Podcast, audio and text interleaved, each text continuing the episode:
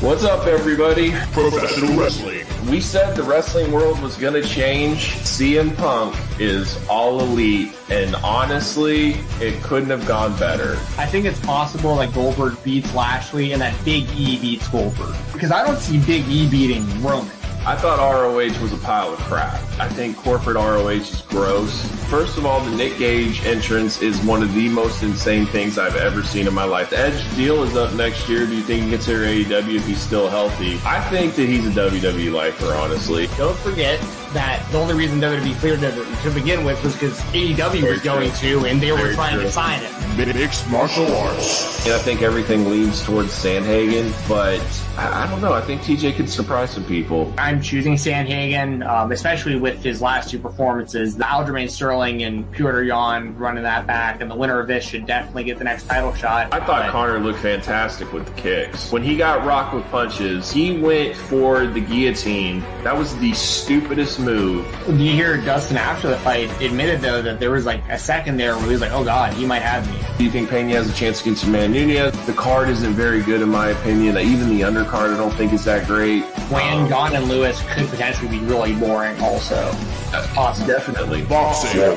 Jake Paul by knockout, probably pretty early. It's pretty telling when uh, Jake Paul was like, "Let's put up our purses against one another," and Woodley wouldn't do it. I think Tyron Woodley's going to win this fight. He's going to throw combinations at Jake that Jake hasn't seen yet. First off, I'm gonna say congratulations, Tyron Woodley, for making two million dollars. I would like to see Vitor and Jake because I think Vitor would beat Jake's ass. Laugh out loud so funny that this is the boxing people talk about. Most have said the best boxers fighting. This is what boxing has become. The promoters have not allowed the best fighters to fight the best. They protect their own interests, they protect their fighters, and they never let the best fight the best. And there's multiple champions in the same weight class, and they still won't fight each other to unify the belts. And this is what has allowed YouTubers to come in and take over the sport. And much, much more. I have them this weekend. I'm just gonna let the board fall to me. Dalvin Cook, Zeke, CMC. Hopefully, I can get one of those running backs. I did my draft tonight, as y'all can see with my Vikings jersey on. You have like your really, really top tier wide receivers, but then there's a pretty big drop off. They didn't speak English, so like the UFC like wasn't giving them title fights as fast as people who did speak. That's absolutely was happening for for a time in the sport. The reason why I brought that up though is because of the Stephen A. thing, because I think it's a moronic, a moronic viewpoint to take. Yeah, I mean, we just saw Andrei Arlovski show up on AEW Dynamite. Like, I, Not only that, we've seen Junior Dos Santos, Andrei Arlovski, we've seen Cejudo on Dynamite, we've seen Vitor Belfort on Dynamite, we've seen Jorge Masvidal Yeah. and Amanda Nunes. Like, It just like the fact that Tony Khan actually just did that. Fightful. Fightful. Steven Jensen. Yeah, that's the stuff I got going on. Uh, Fightful Select Weekender podcast. Support Fightful and Fightful Select. Doug from RVD Tito for life. Are we having fun yet? Because this thing has just got taken to a completely different level. Straight, straight from you- YouTube.com. Live rounds. The marksmen have arrived. Have arrived. Watching live rounds with Doug and Steven and being introduced to you by the real IWGP World Heavyweight Champion, Will. What's up, everybody? Welcome to Live Rounds, episode 35. Um, definitely got a lot to talk about. Um, definitely going to break down the GCW pay per view and uh, plenty of other stuff. Really good dynamite coming up. So, talking about that as well. Also, we'll be talking about the UFC and uh, Francis Ngannou and Dana White and all that fun stuff. So, a lot of good stuff to get into. How you doing tonight, Steven?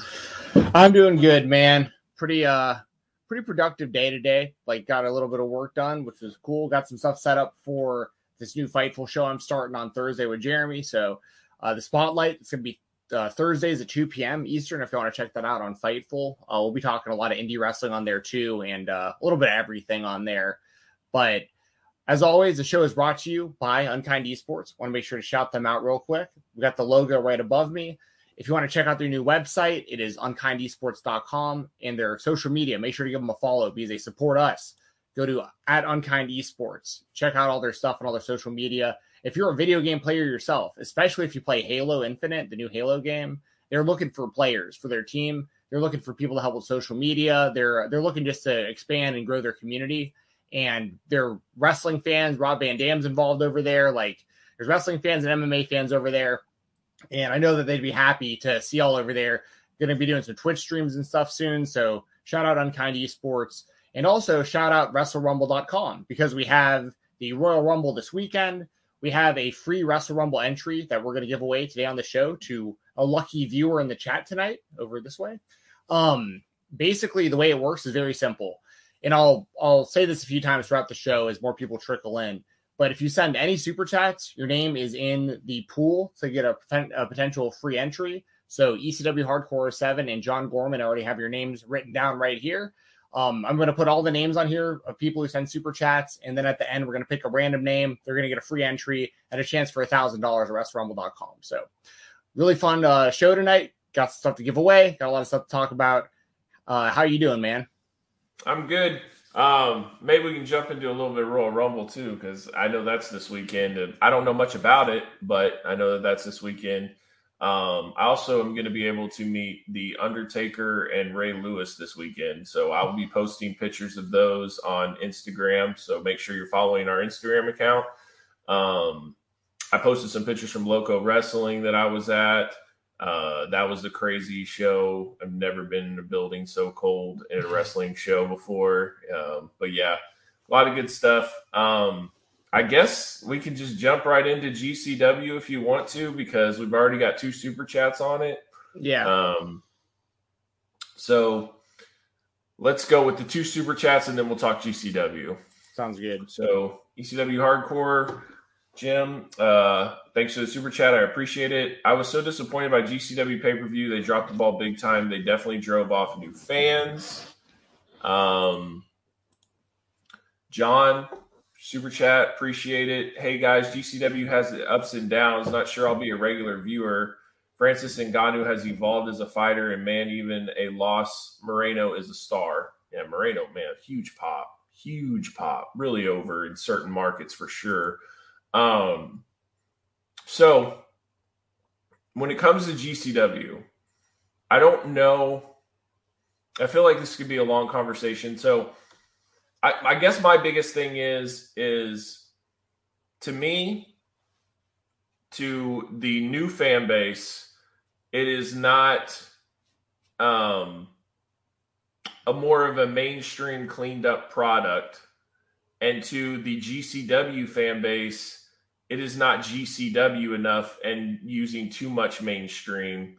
And it's like you're trying to merge them together, but both sides are kind of rejecting it, I guess you would say. And so I guess my thing is, and, and I think GCW kind of got stuck in a bad position because I think that they are at a point to where people are looking for a replacement for Ring of Honor because now Ring of Honor is gone. And GCW didn't ask for this. GCW just was, you know, wherever we can go as successful as we can be, that's fine. But now this Ring of Honor's gone. It's almost like the the expectation is for them to be the new Ring of Honor, but they're not going to be that same type of Sinclair broadcasting cable network product. You know what I mean? So I, I, I think that not I don't want to say they have an identity crisis, but I'm not sure that GCW can get to a more mainstream level and still be GCW. So how how do you feel about everything? So I did like an hour and a half long review of this for Fightful the night of. So like if y'all want to hear like super super, geez, I almost not my drink over. Uh, like like a like a long detailed conversation. Myself and Righteous Reg. Sean was there for a, a minute too. Um, and then the reason I bring that up is because there there was a lot of divisiveness. Like uh, it seemed like half the people loved the show, half the people hated the show. And and then there was also the group that was like really kind of 50-50 on it. Like it was a real mixed bag of of how people felt about the show. The way that I feel about it is I think that like they had to do the Hammerstein ballroom because like if you have that opportunity, you have to do it. You know, Agreed. like that's just, you know, and that's a big reason why a lot of new viewers tuned in was because it was Hammerstein and a big crowd and it was hyped up and it was really uh it was really, you know, it was like an event for wrestling fans. Like everyone on Twitter was was tweeting about GCW, and that like hardly ever happens. So from that sense, I understand why they did that show, but I also knew that going into it, like they couldn't do light tubes, they couldn't do, you know, the skewers. Like there's uh, probably the main reason Atticus Cogar didn't have a match is because he couldn't do skewers. You know what I mean? Like because that's like Yeah. half his like gimmick is people want to see him do that. Like uh, like Nick Gage couldn't use a pizza cutter. They like teased it, but like a lot of the stuff that makes GCW GCW, they just couldn't do. They had the issue with Nick Wayne couldn't get in because of the commission because he's 15. Uh, they had you know, there, so there was just a, a slew of kind of like things about the show, and I, I know people said like there were some like audio problems on FITE and, and all this stuff too. So, but then then you get into like when we'll, we'll elaborate on this, but like the strange decision to have Jeff Jarrett beat Effie and have Ruby Soho beat Allie Katch and like Yep. and it was like it was trying to appeal to the mainstream audience, but trying to kind of be like a like an ECW tribute show almost because that's what I think that they were expecting to see. So like it's it was weird. It was it, it was but there were at the end of the day I did love the show. Like I thought it was because so many people got eyes on them that that hadn't had it. Like to see guys Yeah. like Paul Radrick and Hoodfoot and those kind of dudes like go out there in front of like a big crowd, Marcus Mathers, like it, it's so I love seeing people like get their big moments, but then I think that there were like it wasn't a perfect show, and it and if they if this if they're caught between a rock and a hard place because they're trying to to gain more audience, but they also couldn't do like what a GCW show really is. Yeah. So it- it's it's just it's it's really I'm I'm torn on it, but I I liked it, but I think that the audience like if they would have done the show in Atlantic City, like it wouldn't have been as big of a Yep. deal because it wouldn't have been Hammerstein, but it would have been a way better show because it would have been done like a GCW show. So it's like right. you know I, I I'm I'm I'm split on a lot of it. I feel like a lot of it was like they had to make that show just to say that they did it, Right. but it wasn't necessarily like the super show that we all thought we were going to get, right? So it's like, yes, we stamped it, we made the Hammerstein Ballroom, we we did the show, but it was more of like a statement for where the company was than the actual quality of the show. I agree with that 100%. That's actually really really well well put. Yeah. So I think that that was like the biggest issue with it is that people were expecting like the granddaddy of them all for GCW. And it was almost like they brought in just a bunch of mainstream wrestlers for attention on GCW. And it didn't necessarily feel like GCW in a lot of ways. But there were moments that were really cool. And I do think that the ending kind of rubbed people the wrong way. I think a lot of people were super excited to have the Briscoes in GCW to have the Briscoes lose to, to Nick Gage and Tremont, which, by the way, absolutely love that Nick Gage was in the show. You knew it was going to happen when he was shown in the intro. Like, I felt like that they should have cut that part out. If they would have cut that part out, you would have totally believed that he is not coming tonight. Yeah. But once they showed that, it was like, oh, okay. And then, I mean, once it was Tremont, I was like, oh, Nick Gage is the other guy. Like, it was pretty clear. Um, and I think honestly, people wanted FTR. Like, let's just be real. And so it's like they're feeding off of mainstream wrestlers and ideas and putting it in GCW. But are we going to stay GCW or are we going to become this like super indie that is actually going to start reaching more mainstream masses? You know what I mean? Yeah, I think they'll stay GCW because that, that's got them to this point, and like I just don't see them selling out, quote unquote, if you look at Right. it that way. But like, what But I'm do, hold on, interested but, in, but do you feel like that they sold out for on that show? Because I feel like bit. a lot of people feel they bit. already did. yeah, but I don't think, I don't think that they would sell out uh, because this was this was one show, and it was in a particular building in a particular city that has a particular set of rules and all this stuff.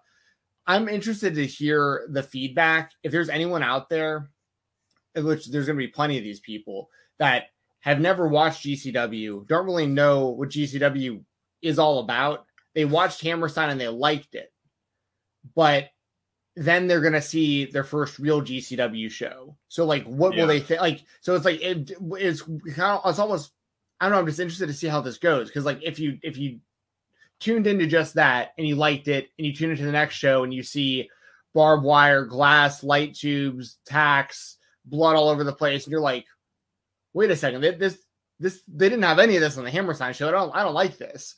It's it's almost like false advertising to a degree because like what we saw at, at Hammerstein isn't really what we see every other time we watch GCW. Now, although I no, al- GCW, I have to make the point though that like Yeah. GC, GCW, as we both know, like they're they're known a lot as kind of a deathmatch company, but usually it's only like one or two matches out of like a 10 match show or actual ultraviolent death matches. So I think they did a really good job showcasing their their talent that they have that are wrestlers there that you know we'll, we'll talk more about the questionable booking decisions but like you know what i mean? Like it's like they advertise what this company is to all these new viewers and i don't think that they'll just stay doing this though. Like i think they'll go back to to what got them there and i'll see how those how those new fans react to that if they if they like it or they don't. I have no idea. Yeah, I mean, I, I I almost feel like it was like an info commercial for GCW more than like their super show that they that people wanted it to be. Mm-hmm. But like, didn't you think the the ballroom looked weird too? Like, I I wasn't used to seeing that many people like on the the oh. entrance way and the way Yeah. that they had put it and the the walls or whatever under the the balconies like they didn't used to be blue right? Like they used to just be like uh it just looked cosmetically different to the eyes. So it, it took me a while to really make me feel like that was actually the ballroom. Um I, I and that might be completely not them like it's just new renovation or whatever they decided to do. But that did not look like ecw one night stand hammerstein ballroom. That looked like something different to me so I, I felt like that was a little weird. And then the the throwbacks to ECW and even like One Night Stand, I thought was a little bit too much. I, um, Cardona, it makes sense because Cardona is a huge freaking mark and he has all the creativity in the world, and and that makes sense. But some stuff, you know, I, I don't know. It it wasn't a bad show though, especially if you've watched GCW before. Like, trust me, there's been way worse shows. Like, this is not. um uh, it, this is not like a, a, a total disaster by any means, in my opinion. If if listen, GCW is always going to have audio issues. I'm sorry, like it just seems like that's always going to happen. There's ATV. I think it's both of them combined. I think like also, do you think that that was a full GCW crowd because they were not popping and reacting to stuff that a GCW crowd would have? You know, dude, like Vlad the superfan was there. Like I, I don't want to doubt amazing. that. He, I like I, I don't I don't I. I don't want to doubt that he may or may not follow EC, uh, GCW. I don't know, but like I've never seen him live at a GCW show before. You know what I mean? Like yeah, I think Yeah. there was a lot of people, especially in like the New York area, that are probably Yep. just wrestling fans that were like, I want to be a part of something big because I'm hearing all this buzz about this show. And I felt the same way. It was like there were certain things that got really big pops, and then there were certain things that I expected to get really big pops and really didn't. And it was a little surprising. like so the beginning, the beginning ladder match is like crickets. Like they don't even know that the match is going on. They're like wrestling in front of like no, I, the first spot where they actually hit somebody with the ladder. They're like, oh, it's a match. It's happening. Like I don't know. Just just a lot of weird stuff. when they announced the luchas, he announced the wrong team. He's like, "Oh, my bad. I mean this team." Like it, it- I don't know. Like to me, it's like what what does G, what is GCW's goal? What do they want to be? Because I I do think they could be the number three American promotion in the world, and we've already talked about that we believe they are. But I mean, I think they could solidify it. It's just I I don't know what what they plan on doing, you know. And I, and honestly, I think they're just kind of riding the wave and just taking wherever it goes. But I feel like people's expectations are higher when you're actually on pay per view, when you are in the Hammerstein ballroom, when you are selling that much tickets. Like people are expecting a different type of show than what they got. yeah, Yeah, no, I I definitely agree. Um, I, I don't know. I it, it definitely like I like I said, I thought it was a good show. It was just a Yeah. weird, like for instance, Effie and Jeff Jarrett. Like there was no point in Jeff Jarrett winning that match unless they run that back in like a death match. That could be interesting. like eh, you know, like I'm i just- think they're running it back. I just don't know what they're doing. Like to me now, I'm wondering what the hell they're doing for spring break because Yeah. it it's gonna be wild. I know that, and I bet you it'll be a better show. I bet you it'll be a far better show. Your boy Ospreay is trying to be on there. Listen, if he's there, I'm there.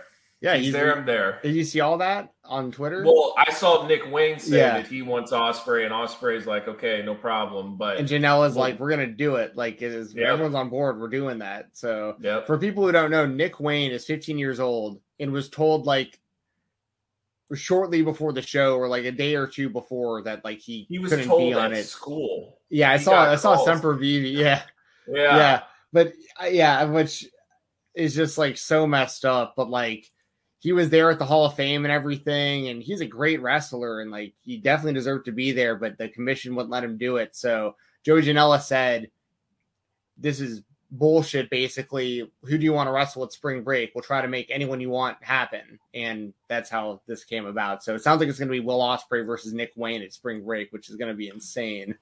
Yep. And then they also announced Ninja Mac and Nick Wayne for Houston. So I'll get to see that from yeah. yeah. Yeah. That'd be awesome. Um hopefully the building won't be as cold. God, that was brutal. I have so much respect for like Akira and those guys because I mean the building was 38 degrees and they were wrestling with no shirt on, taking bumps on the cement. I mean, now it's freezing. So props to them for that. yeah. But that sounds miserable. It it was brutal. It was absolutely brutal. But um, in re- in regards to GCW, uh, what what was like your favorite match? What what did you not like? Stuff like that. What we got? Um, so things that I didn't like. I didn't like Jeff Jarrett beating Effie. I didn't like Ruby Yeah. Soho beating Allie Katch. Yeah, Um, I didn't like that the main event was only like five minutes long because they had the hard out on 11 p.m. Eastern for like they had to end the show by then, no matter what. So it just got Yeah. rushed, unfortunately. Um, let me see if there's anything. I, I, I this isn't really anyone's fault, but I, I, it did suck that Jonathan Gresham couldn't be on the show because like that would have been awesome, and Nick Wayne as well. yeah, Um, Yeah. I didn't like that Atticus that Atticus Cogar didn't have a singles match. Um, or Matthew Justice. Yeah, He didn't have a match.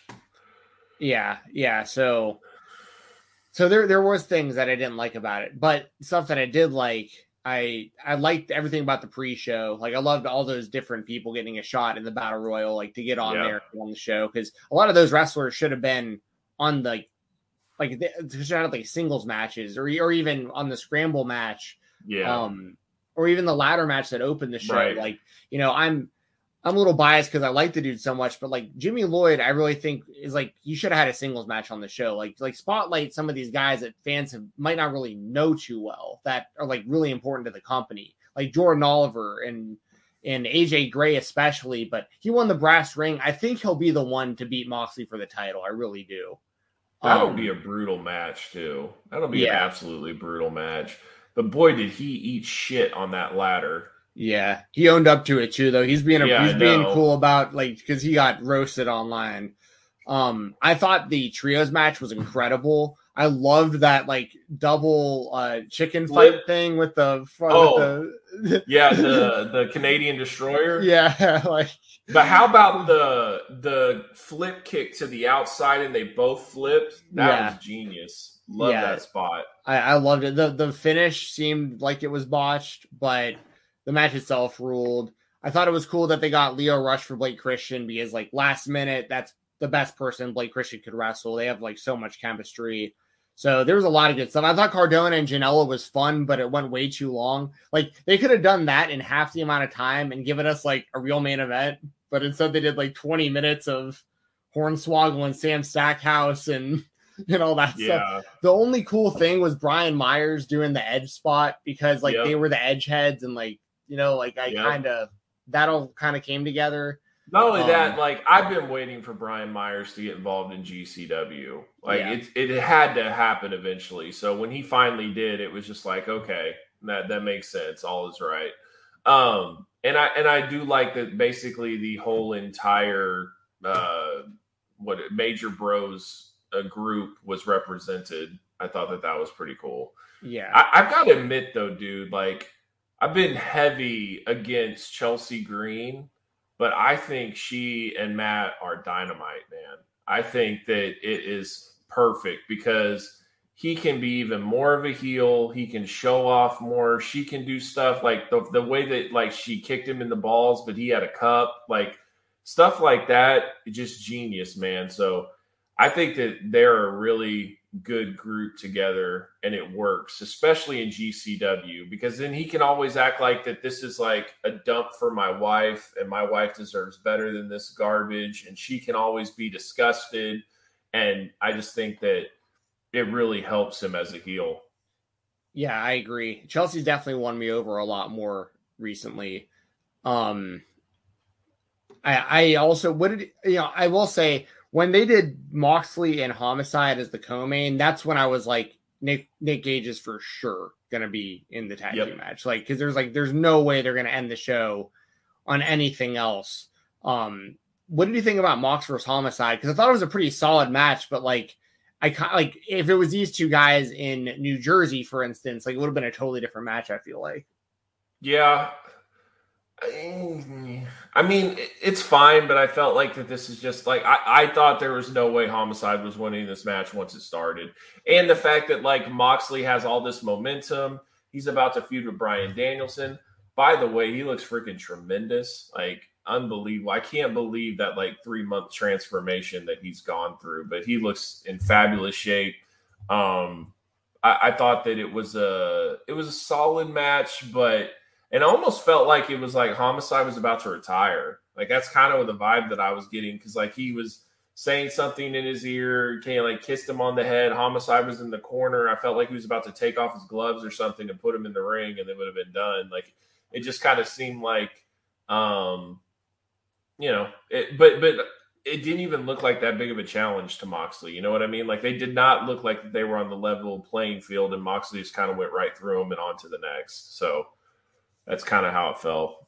I felt the same way. Like I didn't, I didn't think that Homicide was going to win, but I did know people that were pretty sure he was going to. So I was like, all right, well maybe he will. But I, uh I really, like I said before, I really think. So here, here's one thing. Here's one bonus, or or one benefit, I should say, of a lot of people watching this show is because I, I'd imagine this is the most watched indie show ever. Like I don't know for sure, but with all the buzz and all the promotion behind it, probably the biggest indie show ever. And the beginning of the show, people are going to remember AJ Gray winning the brass ring ladder match. And I think months down the road, like the next time there's like a really big GCW show that everyone's interested in, we'll see AJ Gray beat Jon Moxley for that title. So like I think that same audience, even if they dip out on GCW for the the smaller shows, by the time they're back for the next big show, it'll be like, oh, the dude who won the ladder match is getting the title shot, kind of thing. You know what I mean? Yeah. Do you do you think that that's the spring break main event? Is Moxley and AJ Gray? Um, I think it'd be a really good idea to do that. Yeah. Do you do you like the idea of Gage being in a tag match? I like, Like, it better than him wrestling tag team? singles right now because he didn't Yeah. look to be in the. I mean, I think if, if, mentally he's in a good spot, but he didn't look to be like in the best physical shape from what I can tell. Well, so. but that I, I I kind of feel like that there was an issue there with GCW, like just how they used him, like not not the tag match wise, but like they literally took him off TV for months, and then they brought him back. I feel like for one big moment, like to pop and everything, and it, and I just felt like it was kind of. And then he was like the leader of the locker room saying goodnight and all that stuff. But it, it, felt like that he is not necessarily been replaced, but he just kind of been on the back burner, and all of a sudden it's like I'm back, but I'm a tag team champion now, and I I don't know. I, I don't know really what they what they do with him, and if if it's very rarely going to be the tag belts are very rarely going to be defended, and I mean I get it. Usually, I mean it's kind of like the Sting and Darby treatment, right? Like you put them in a tag team where they don't have to work as much, and you can still you know draw or whatever. Um, but but I, I don't I don't know how they go handling that.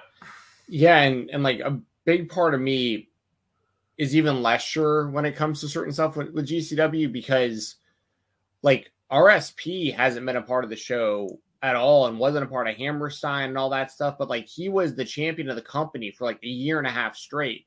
And like yeah, you know what I mean? So then the reason I say that is just because like I would have figured he would have been one of the top guys in GCW for years and years and years. Granted, I don't know if there's something like that he's on like the the brink of doing to where maybe he can't do GCW. I I don't know, but like you know what I mean. So I, part of me is like, well, there's no way they'd kind of phase Nick Gage out, but the other part of me is like, I mean, they phased RSP out completely, and he was their champion for forever. So like, right. who knows? I, I think I do think it's smarter though to have Nick Gage in this spot because he can stay popular, he can do less on his body, and it gives them the opportunity to really spotlight newer talent like AJ Gray and and Jimmy Lloyd and um you know a lot a lot of these guys that we're that we're talking about. Like you can Effie like spotlight them as like in the world title mix. And Yeah. Gage can still do the tag team thing and and have you know his moments too and and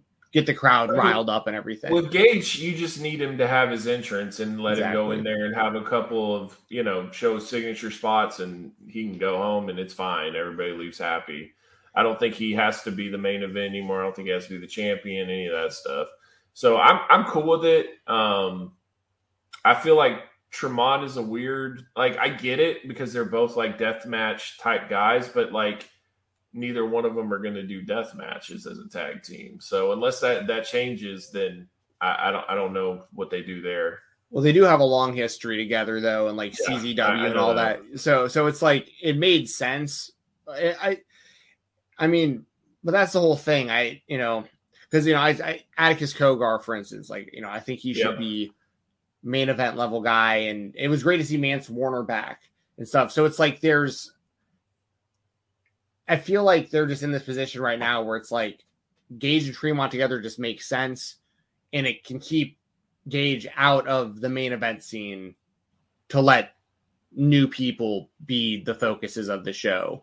But you're not losing Nick Gage. Like you said, you're still getting his entrance. You're still getting the pizza cutter and the light tubes and all that stuff when you see Nick Gage.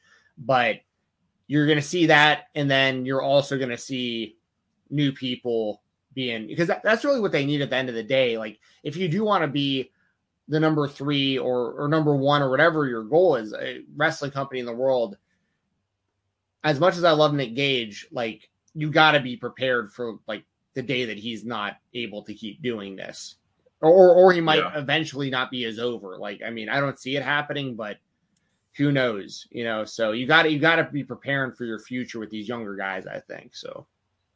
Yeah. It, it, but the, I just think that GCW's at a weird time because so many free agents popped up. You know Yeah. what I mean? Like they wouldn't have had uh, Bandito and you know, um, and then with the Forbidden Door as well, that that that allows you know Moxley and Ruby Soho and now you know Jeff Jarrett is weird, um, but Cardona like it's just I know you. It, it, it feels a lot like you know how like they would do the Joey Janela mm-hmm. spring breaks and they would just book the most random stuff. Like Yeah, I feel like this is just like big giant Joey Janela spring break like all the time now. You know what I mean? yeah, because we get like Ricky Morton and Scotty Hottie and like, like just Right. kind of ran, but but it's also like a proving ground to see if you could still go, which is kind of interesting. I I I'll say this.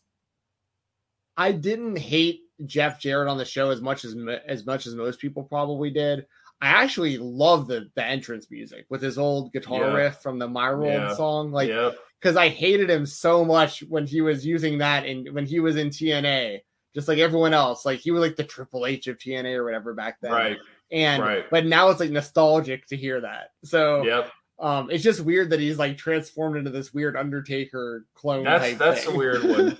I like that his guitar shots now are like much more vicious though, like where he like drags him by the throat or whatever, like by you know, and and uh and then like he gave Effie his finisher while he had the guitar, you know, on his head. So like I I- think that that looks cool.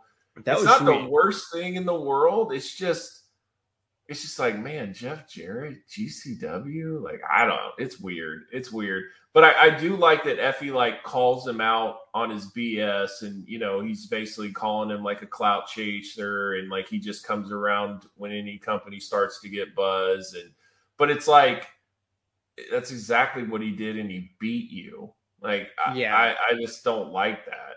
The But also- maybe it'll it'll lead to something to where Effie will eventually get revenge and it'll be all fine. I, I wonder if they do any kind. I don't know if this would be good or not. I'm just throwing it out there. I wonder if they do any kind of story where Jeff Jarrett, because he's been hinting about and talking so much about wanting to buy or start another company. There's just so much speculation around that.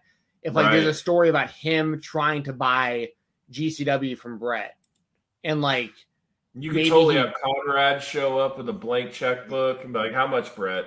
You know? and like yeah, like maybe he sells it, quote unquote, sells it in front of the crowd, and it's like, and like Jeff, and that's why Jeff Jarrett's been like put in the position he's in, and like why he's winning, and and, then, then, like, like Cardona ha- and then, like- like, yeah, uh, uh, telling Conrad all the things that need to be fixed in this dump. You know, like and, and then funny. then like Effie beats Jarrett to like you know get control back or something. I don't know. I, this sounds very WWE uh, storytelling and stuff. I'm Mhm. not saying I necessarily want this. I'm just saying there has to be a bigger reason why not only is Jeff Jarrett being featured like this, but he him beating Effie to me, like he he's absolutely sticking around for the foreseeable future with GCW because otherwise it makes no sense for him to beat Effie that night. So Yeah, weird. be interesting. yeah. It's, it's a weird time. It's a very weird time. Um, Yeah. And and it- it's like too, like you just never know. Like you're you're just scrolling through Twitter, and then all of a sudden you see an announcement. You're like, "What in the world?" Okay, you know, like I I have no idea what we're gonna see coming up. You know, um, Yeah.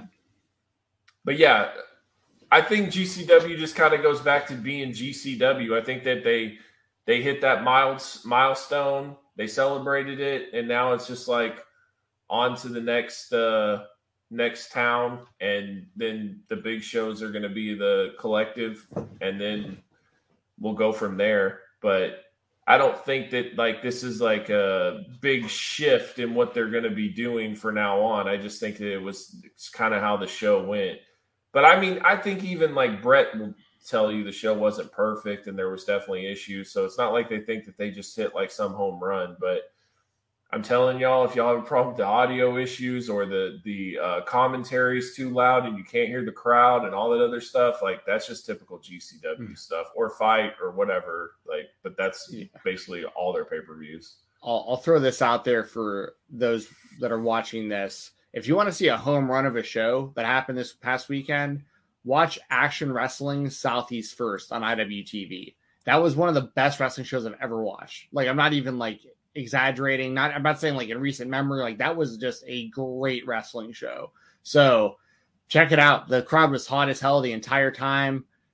Big. I don't want to spoil it for people who might not know, but like big title changes, and it was like it was it was an awesome show, and you can use code Fight Talk if you want to watch it. F I G H T T A L K. But uh, did you see that show or or see anything about it? You should really watch it. stuff.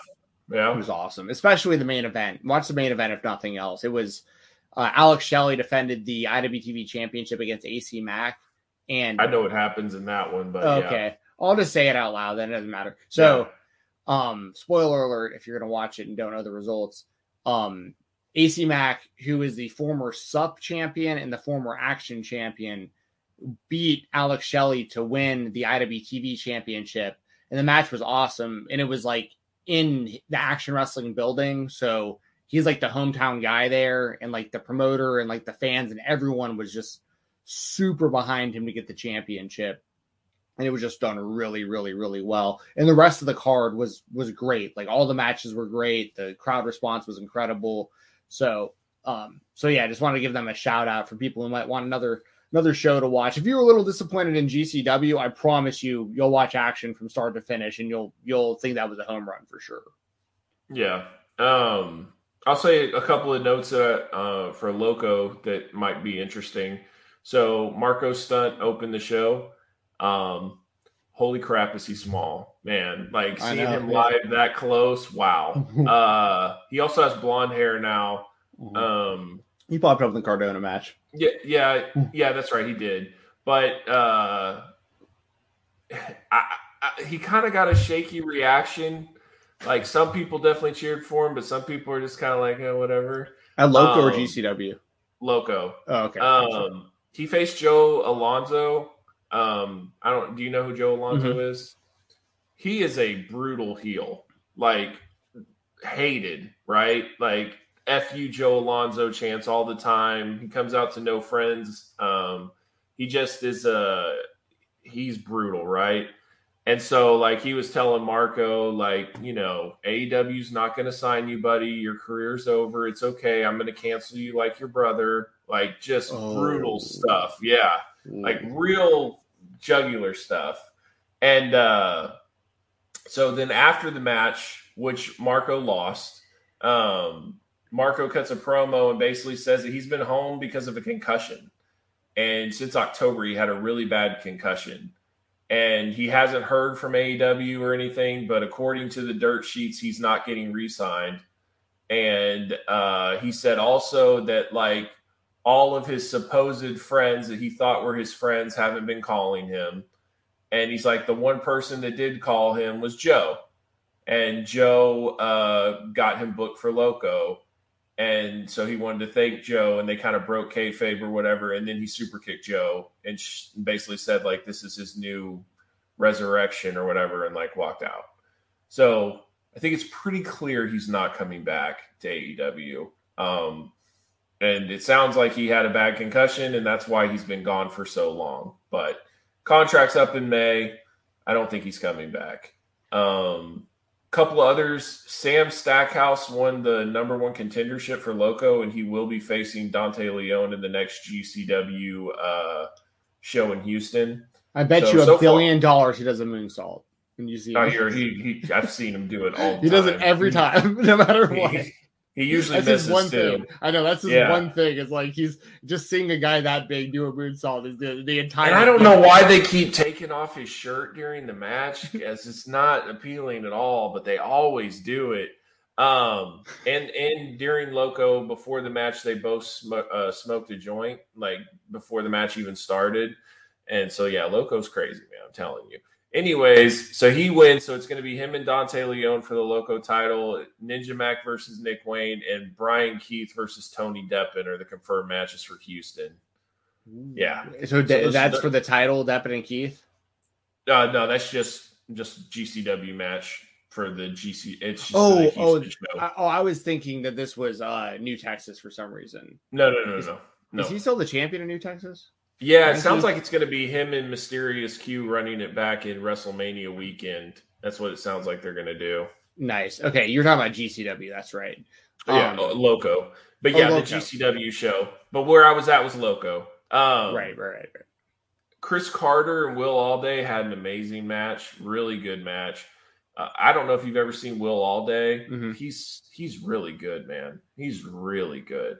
Um, I don't know if he can make it in the mainstream just based off like character and stuff, but man, he's he's really good, and he always has like his own fan base that comes to those shows. Like he's always has a a section that cheers for him, and uh, they they killed it. Chris Carter always, man, that kid always gives you your money's worth. I love that kid. I'm surprised Um, we haven't seen more of him like outside of Texas. Chris Carter. I think it's only a matter of time. I mean, I've seen him versus ACF. I've seen him versus Dante Leone. I mean, I, I he's he's so good. Um, and then uh, there was Ninja Mac and Ricky Reyes, which is okay, but Ricky Reyes is not trying to really go all out there and really bust his ass or anything. Um, but Ninja Mac was kamikaze Mac because he was in the red. Um, so that was cool. Um, Lord Infamous, do you know that is the Walmart bumper? I don't, a Lord Infamous. the guy that always bumps at Walmart that does those moves in Walmart that went viral. Oh, like he's oh always God, doing yeah. RKO's at Walmart and stuff. Yeah, I know exactly what you're talking about. hmm He he took a um, Spanish fly to the outside through a couple of doors, like on the actual concrete. That and they called the match after it was done. Like after that spot, it was a it was they called the match. So yeah, he his chops are so weak. Like you, you can tell he's got a while to go. Um, and then uh, man, Akira and Dante Leone, awesome, awesome. I had never seen Akira before he comes out to Bloodsport's uh Kumite songs. I thought that was sick. And uh he he just straight up wrestled. No deathmatch stuff, just a flat out wrestling. Um and then he cut a promo afterwards. He did lose. He cut a promo afterwards and said that uh he he's gonna prove that like deathmatch wrestlers are the best wrestlers in the world. And his first stop was Loco, but we kept chanting, please come back, please come back. And he said that Loco is now going to be his home. So hopefully they book him every time because he was awesome. He, he definitely won the crowd over. He's And part of the KOBK too, like those guys that I'm pretty cool with. So Yeah. I, I think he'll probably like do a death match the next time he's over there. Um, but it was, he was awesome. And then Sadika and uh, Mickey Knuckles was crazy. They took the complete ring apron off of the ring. So it was just nothing but wood. And I mean, light tubes and everything. Like Sadika's nuts. Sadika is absolutely nuts. Sadika And she won. Okay. Yeah, she won. And then they they shaved Mickey's hair. They didn't shave her head, but they made her like. uh it, they they put it probably on a number one or two, something like that. So, yeah, but it was a it was an awesome show, and I mean, props to those guys. Also, you know, like Shane Taylor's like really over in Ring of Honor, hmm but he lost to Hernandez at Loco. Like Impact Hernandez. Yeah, like Oh, clean. wow. Lost to him clean. So I was surprised by that. But uh but yeah, it was it was a cool show. Loco's next show is uh April 23rd. Because the GCW show is a Fight Club show, so it will be GCW versus Loco. So they'll have basically all the Loco people. So Hell yeah. know GCW is supposed to be in Atlanta soon too, like next month or the month after, like some pretty soon. Yeah, yeah, yeah. You're going to that for sure, right? I I honestly I, I plan to, yeah. Yeah, I just I don't have tickets or anything yet. But I gotta get on that. I, I gotta see what that situation is. But yeah, I definitely would like to be there for sure. Yeah, I've just got to figure out what I want to do for WrestleMania weekend now. That's my biggest thing. I saw all these mat, all these things. Like, I, there's like 25 events, and it's all sorts of stuff. So I'm just now just deciding what to do. Yeah. I'm really hoping that there's some good stuff Saturday and Sunday because it seems like there are going to be some stuff that's going to be Saturday and Sunday for the people that don't want to go to Mania. So I'm hoping that there's some good stuff there. So I think I saw today that they're doing NXT the Yeah. like on Saturday and then Saturday like then Saturday afternoon and Saturday night is WrestleMania or one of the nights of WrestleMania. probably, and I don't care. Yeah, that's I can. yeah. I, why would you why would you want to go to an NXT WrestleMania show? Like I just don't think they have the roster for that anymore. No, I, I said this earlier. I think it was I think True Slayer is who I was responding to. I can't remember, but it was like I was thinking about that, and I was like, before you had to make the choice, NXT Takeover or like Ring of Honor or like some Super Indie show, like you had to like it was like NXT, but you know what I mean. Like you, you really had to make that choice because it was like a similar type of product. Now it's Right. this NXT 2.0 thing is totally different. I don't know anyone who would like if AEW or GC, let's say GCW was running head to head at the same exact time as NXT. Like that's not the same audience anymore. Like no one's Yep. showing up to NXT. So I agree. I agree. I like I said, I, and like that Friday is um Super Card of Honor it um where they normally have AEW at, so that's around five, six thousand people that could hold in that venue. and that's Bandito and Gresham for the unification of the belt. But man, like they're gonna have to really bring it, in my opinion, to sell that building out or even come close. Like I don't want it to be one of those embarrassing things to where they only have like a couple hundred people in that thing. Like they're they're gonna need to do something. I think they're banking pretty hard on the idea of like I'm not saying this is going to work, but I think that in their own minds they're probably thinking, all right, final battle did pretty good. Like a lot of people were interested. Everyone on Twitter was talking about it. By WrestleMania weekend, they'll be like clamoring to see another show, kind of thing. You know what I mean? Like, Yeah. you know, if, if they can put the right card out there, if we build it, they will come. If you put the right, Right. the right card, you know, if, if on paper you see that match and then you see just like this stacked show, and enough people are like, yeah, all right, Ring of Honor's coming back. Like, what's like, and you start getting excited about it, or you get some sort of a you know announcement or tease that like Danielson or Joe or Punk or like someone from their past might pop up. Like, it could be a pretty big show, I think. Yeah. No, and and I feel like that they should take advantage of like kind of what GCW is doing and just book the best available, not even worry about um what just like staying loyal to Ring of Honor, you know, like making sure you get the Kenny Kings and Rhett Tituses and all those like Matt Tavens. Like, I don't think you need to do that. I think you should go out there and just book whatever the best is out there. And I'm nothing against those guys. I just don't think it should should be like a feels like a strictly Ring of Honor pay per view. This is your new direction. Book some guys that we don't expect. You know. Yeah, I totally agree. Like, if you're gonna book Bennett and Taven, for instance, like have it be against whoever the top available tag team is that you can get.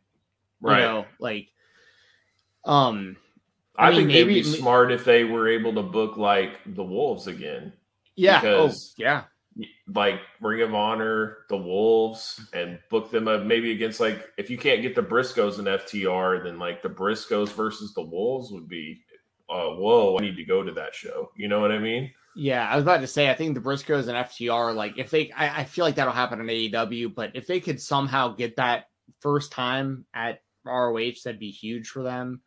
What do you think I about the Briscoes losing the GCW titles? Do you think that that's an indication that they could be going to AEW? I'm not sure because like it wouldn't really prevent them from going there either way, considering like Moxley and everything.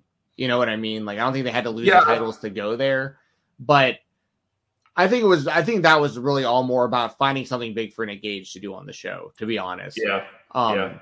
I saw that Brian Kendrick asked for his release. If they can get London and, and Kendrick on the Ring of Honor show, that'd be really cool. I don't know how many like current fans would care about that, but I'd really care about that.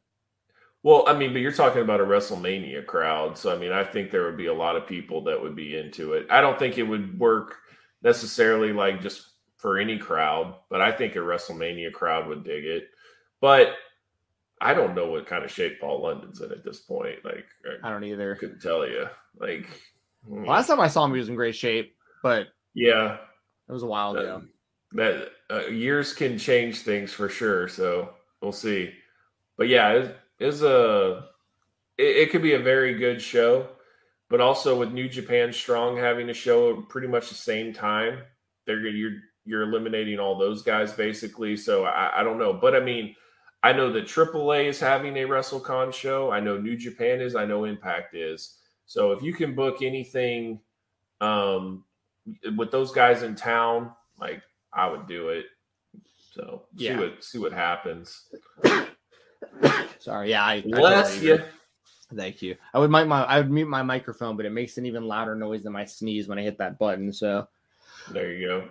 Um, Well, I guys, want if to you're point. still I- here, I- appreciate. Oh, go ahead. sorry, before I Cut me forget, off. It's fine. This is this.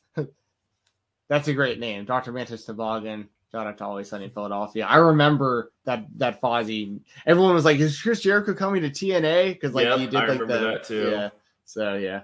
Anyway, was that sorry, like go my everything or whatever? It's like my everything, my everything. En- enemy? yeah, You're my- my. I lost Doug. You're my enemy. All that we had has gone away. There are times that fade away. You'll still be my enemy. Wow. I We sing the walked right thing. into that. I, I gotta I gotta switch this out real quick. There we go. Yeah, All I'm right. not a I'm not a I'm not a big Fozzy person except like just his recent song, so I didn't really remember. And I was thinking it was everything, but yeah, you're right, it was Enemy. Yep. But yeah, I remember Yeah. that too. I was like, Remember- he might show up for Bound for Glory. Remember his first hit? Who am I to kill a stranger after all that we've been through? Yeah, I remember all Y'all- their you- stuff from back in the day. Y'all want me to mute his mic? Think I should do it? No, I was kidding. Sure goes goat. All right. Um, not anymore. Don't Uh, me. Don't um, so I guess I, that we can jump into AEW then. Uh, so Sorry, go ahead and What- get your the plugs out for the super chats and stuff. I know you're about to do that. yeah, by the way, guys, we got 24 people in here. If you haven't hit that like button, please do. And if you want to support the channel, please submit a super chat. We'll be happy to answer your question, and uh, we really appreciate it. Um, let's jump into AEW. So I think tomorrow's going to be a really good show. Usually their theme shows are always really good. They're getting killed for having a beach blast in Cleveland, Ohio, but uh, whatever. Um, I saw break. Jeremy's. Yeah, I saw. Jeremy's uh, video. so um, I recorded with him earlier today for our show for Thursday, and he was like, "I got to go record this thing for Beach Break," and I was like, "Wait, what?" And like, then I saw his tweet on the snow.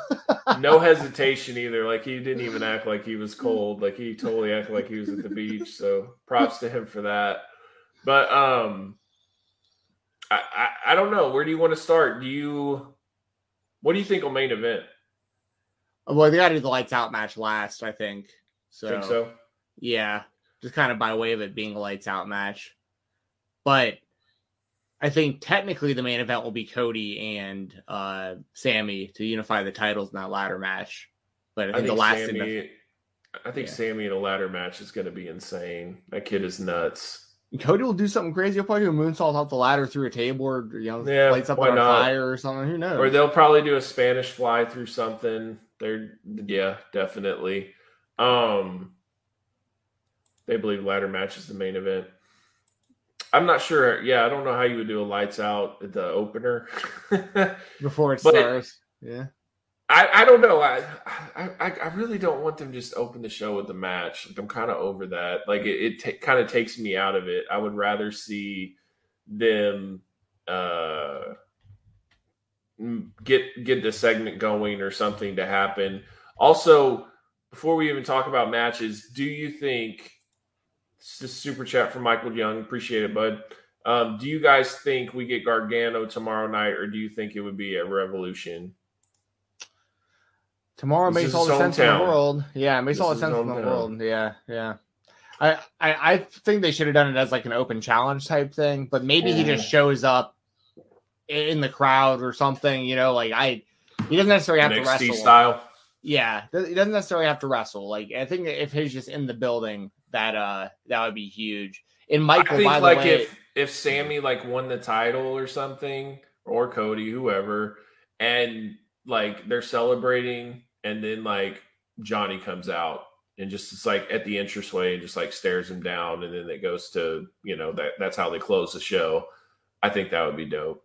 that would be really interesting because they could do it to where um if you do the lights out match last you could have it to where cody and sammy have just finished gargano's like on the entrance ramp or whatever basically like and the crowd's going nuts and it's like he's gonna be the next tnt title challenger or something. And the next thing you see is like Adam Cole walks past Johnny Gargano to get to start the lights out match, and you see the two of them like look at each other like, "Oh, you're here now too," like you know, and like then Adam Cole's match starts. But like you, you get the face to face with Gargano and Cole also because they have so much history, so they can do a lot with that. And Michael, you you also eh, this for I, I we we got some more viewers in here now. we're giving away a free Wrestle Rumble entry today to anyone who does super chats. You get your name on a list, and then we pick a name at the end of the show to give a free entry to. The top prize is a thousand dollars over there this weekend for WrestleRumble.com. So Michael's name is now added to the list. We had some super chats earlier too. So if you send any amount of super chats, we'll put your name on there, and then we're gonna pick a name at the end. So um, thank you, Michael, for the super chat. Yeah, for sure. Appreciate it, Michael. Um, I bet you enjoyed watching the Bills lose, huh? What? By the way, it I've never seen a game to where like they did nothing wrong. Like the Bills, like Josh Allen played phenomenal, and they still lost. 13 seconds left, and they lost because of a coin toss. Like, I, unbelievable performance. Playoff games were insane, but yeah, let's go to AEW. So um, I'm hoping the lights out match is the end of the feud, and I think that it will be. I think whatever happens, this is it. This is why you have a lights out match. Are you expecting a really good match? Do you think this will just be kind of like a filler? Because to me, lights out matches for the most part have always delivered, and I think that this should be really good. Yeah, I think it'll be great. Um, there's got to be a little bit of friendly competition between Britt and and Adam. You would think too, because like Britt was in the last one and it was like so raved about. Like Adam Cole right. is not going to want to get like outdone by his his girlfriend. Not that y- y'all know what I mean. Like I, I would be the no, same way exactly with like any mean. of my friends. If I'm like, yeah, like Doug just went out there and had the best match and everyone's talking about it. Like I don't want Doug to outshine me. Like I got to get out there and and and I got to do as good as Doug did. So like right. Um, I think that uh I think that that could be a little extra motivation. Um, and it's I, I don't know, and this is a good thing by the way with AEW. I don't know who's going to win any of these matches we're talking about. Like, I think that it probably makes the most sense for Adam Cole to win because there's like you know, he has the Young Bucks and Red Dragon. He just has more people. There's the best friends also. He's There's also knocking. He's also knocking at the door of number one contender. So yes. Very true. Um, and I do think he'll be against Hangman at the pay per view. I real I, I feel like that's still where it's headed. So, uh, and then we also give give your prediction for that, and then we'll give predictions for Sammy and Cody because that's a tough one too. Yeah, it is. Um, I'm gonna go with uh, Adam Cole to win.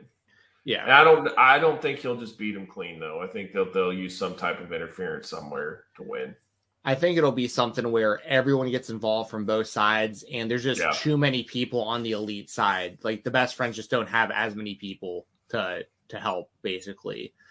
Um, and then the Cody and Sammy match. Whew, I feel like you got to go with Sammy, but like Cody's, the whole wrestling world just won't shut up about him. So it's like you kind of want to keep going with what people are talking about too. I feel like. And Cody, it, that was a Cody heel promo last week. That was not a Cody. Um, hmm, which one? Like he wasn't necessarily like being a heel, but the mannerisms was a heel. Like he talks longer or slower, but like it, it's just different. And he has a little bit more of like head movement and like he just was being a heel. That was the old Cody, and I loved it and uh, I, am not sure where that goes. Plus, he was really hinting that um, like inside jokes about possibly leaving. Like, I don't know if I'll ever get this opportunity again. It wasn't the contract that I wanted. So, I mean, it, it'll be interesting because Sammy would definitely be the face in this match. Yeah. And so I, I'm not sure how that works. Um, also, if Cody loses the title, then where does that put him? Because then that has Cody with no title going into Royal Rumble weekend with no contract. Like that would be the story. So I don't know if that's what they want and to really like swerve people. Um, so so it's interesting, but I kind of feel like Sammy's to win. Yeah, it's it's really really hard to because there's there's logic behind everything you just said, like for either side. So like, because it would lead a lot of people to believe that Cody was leaving if you lost the title with the with Royal Rumble right around the corner and all this stuff. But I also right. think that that's exactly the type of trolling that they're trying to do to these fans that are so angry about Cody all the time. Like they're they're right. They're really playing this up so much and getting the exact response that they're looking for. Um, right. So I'll say Sammy wins because I also do think that Cody winning the title from Sammy, I thought I think he was going to lose it right back the next week if the COVID thing wouldn't have happened. Like I I I, I, I, I, I really think the Cody title win was legitimately like it's Christmas. This establishes him, him as a little bit more of a heel. People are going to talk about it and get mad because it's Sammy losing on Christmas, but he'll get the big win back the next week or whatever. So I, yeah, I got to go Sammy Guevara also. Okay. Yeah, it's interesting. I, I don't, I don't, uh, I, I don't know. Um, I don't really care about Leyla Hirsch and Red Velvet and, and whatever. Either one can win for all I care. It seems like Leyla Hirsch is getting a little bit of a push because she keeps having a problem with Statlander and Red Velvet and stuff like that. It seems like she's possibly going heel. So it sounds like she'll win the match. Um, what's your thoughts? Yeah, yeah. I I mean, I, I actually like Leyla Hirsch a lot. So I hope that she just kind of hooks her, like like just throws her around the ring and she I think that Leyla Hirsch would be perfect for Team Taz if they recruited her. They don't have any girls. Like she's exactly what they're all about. Like I, I think that they should do that, and I think that that starts with her beating uh, Red Velvet pretty easily, in my opinion. Yeah, I could see that.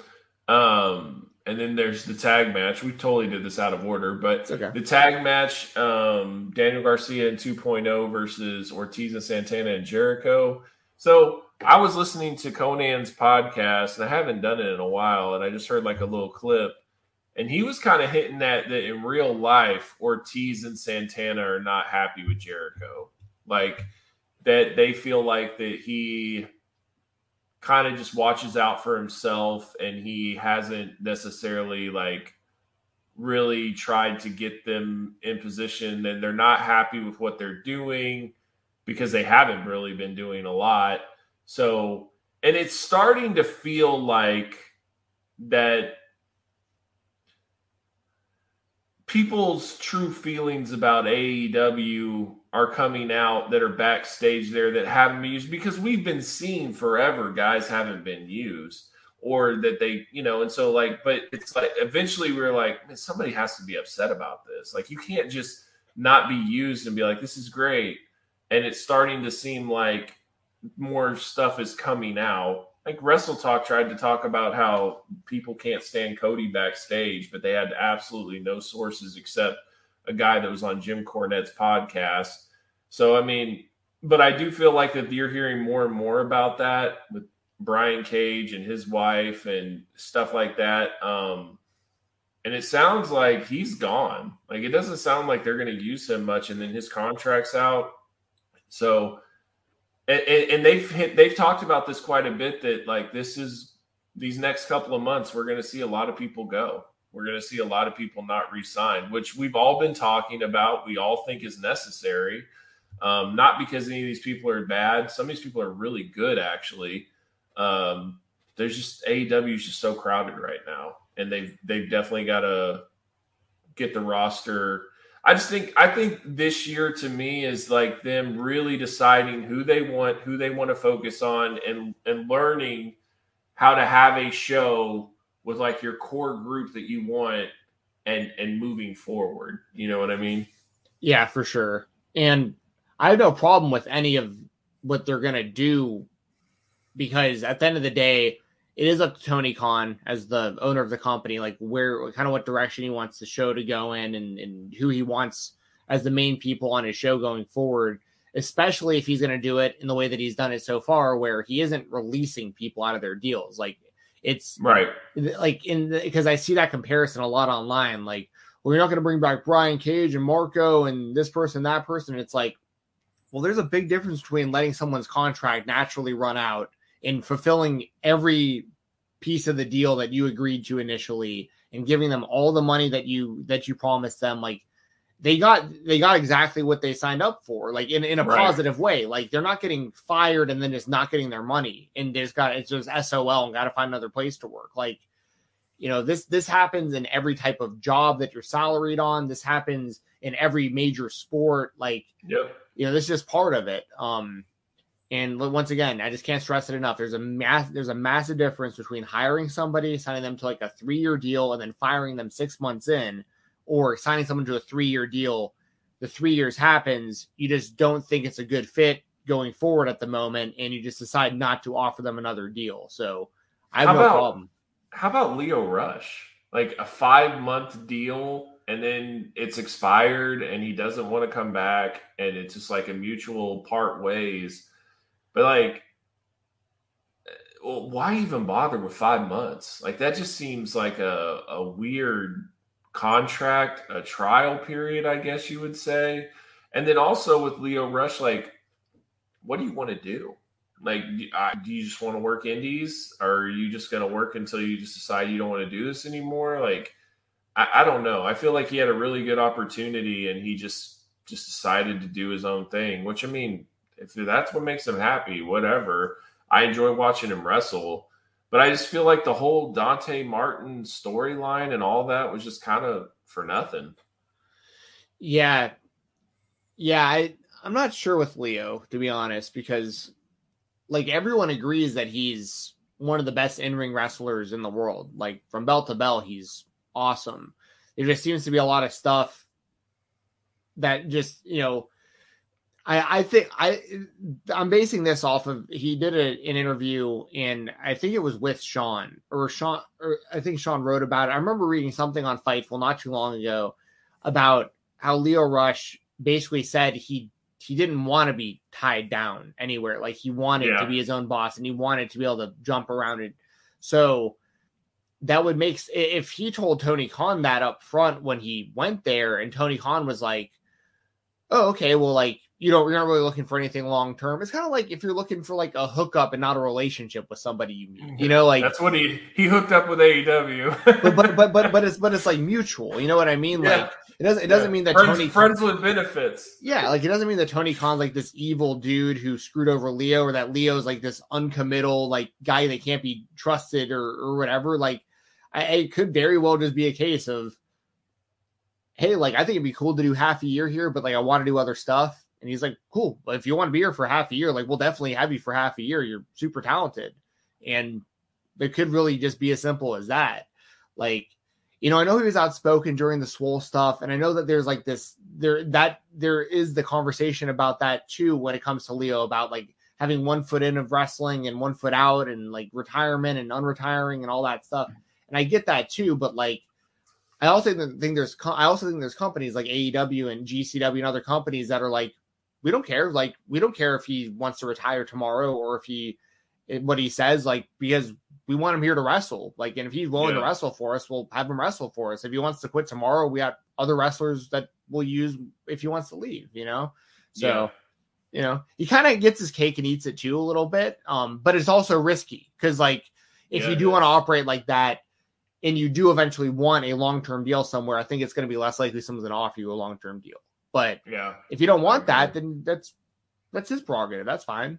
I think we're going to see a lot more of that, honestly, especially with how much wrestling is out there, how many companies are not necessarily like tied down to actual contracts. Some are like like Cardona. Cardona has no contract with Impact, but he he's there. Or NWA.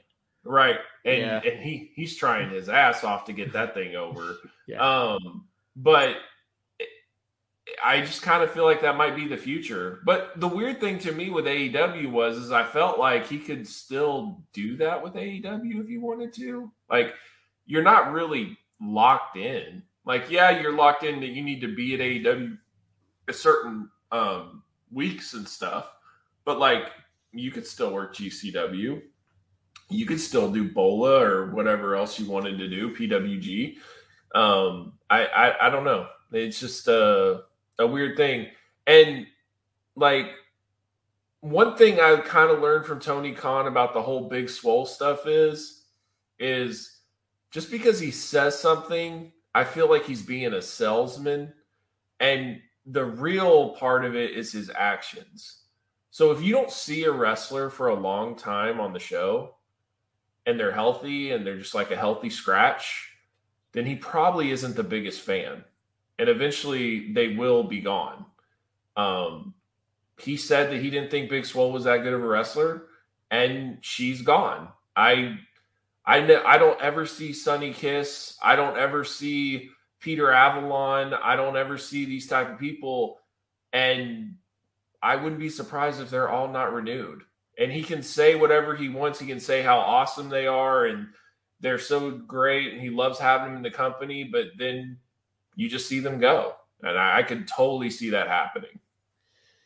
Yeah, yeah, for sure. And I mean, it is it is interesting, like you said, because AEW will let will let you wrestle other places as long as you're AEW is the priority if they if they need you. But so like Lio really could have done that, but also once again, I just don't know his prerogative. Like I don't know, Yeah. there there might he might just want to work without a contract completely and just be completely because even then, you know, he might be the type of person that just like feels completely different every single day. You know, like he might wake up and be like, I love working for AEW, like I want to be here forever. And then like as we've kind of seen by some of his track record, he might he might just want to be free to where I can take this booking because I want to be there, but like I don't know how I'm gonna feel a couple months from now about that place. So like I'd rather just not commit to it and kind of play things by ear. I think that's and that's that's fine. You know, I'm kind of the same way in a lot of ways. I, I like I like structure and plans, but my my mood will change constantly to where I'm like, damn, I committed to something. I don't really want to do that anymore, but like I committed to it.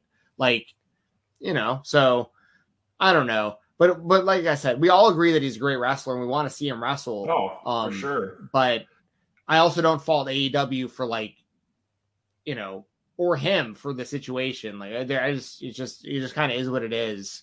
It's the same, it's think- similar in a lot of ways to like Kiley Rae. You know, like there's a lot of parallels. Oh, yeah. you know, like Very. like everyone very. wants to see Kiley Rae wrestle, but like there's been multiple times where she's been a part of a, a major company like Impact or, or AEW or something, and like it stopped like right away. So it's like people are going to be a little more tentative probably to do certain things. You know. and they both have left AEW.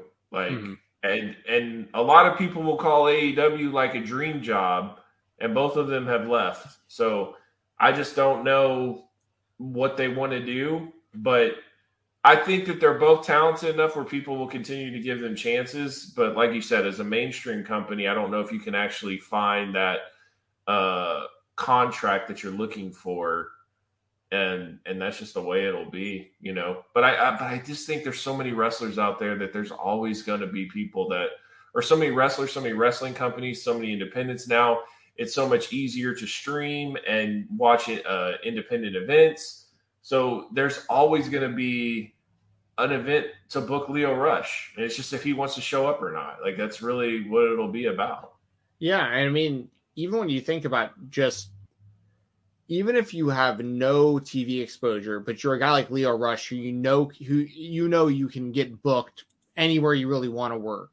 And I mean, you can do all the major GCW shows, you can do for the culture, you can do um really any you know there's like various major indie shows throughout the year that like get a lot of buzz and do really big business and stuff. Like he Yeah. can still have a great i mean he can do new japan. He can do so much stuff without term oh, ter- I actually meant to bring up terminus. That's like that's gonna set a standard for a lot of people i think because like i think a lot of people want in on doing those shows. And if they can keep being successful that's almost like a new ring of honor type thing to me. Yeah. like you know? And lio rush did, did they already announce he's gonna be at the next terminus? Yeah, they did. yeah so like i mean that's another perfect example. There's a lot of there's a lot of really big time indie shows that lio rush lio rush can be a part of and still do well. And he also does music and stuff. Like i mean he's Yep. he, he's got his he's got his his hands in some different cookie jars and stuff. So like he just might want the freedom. Who knows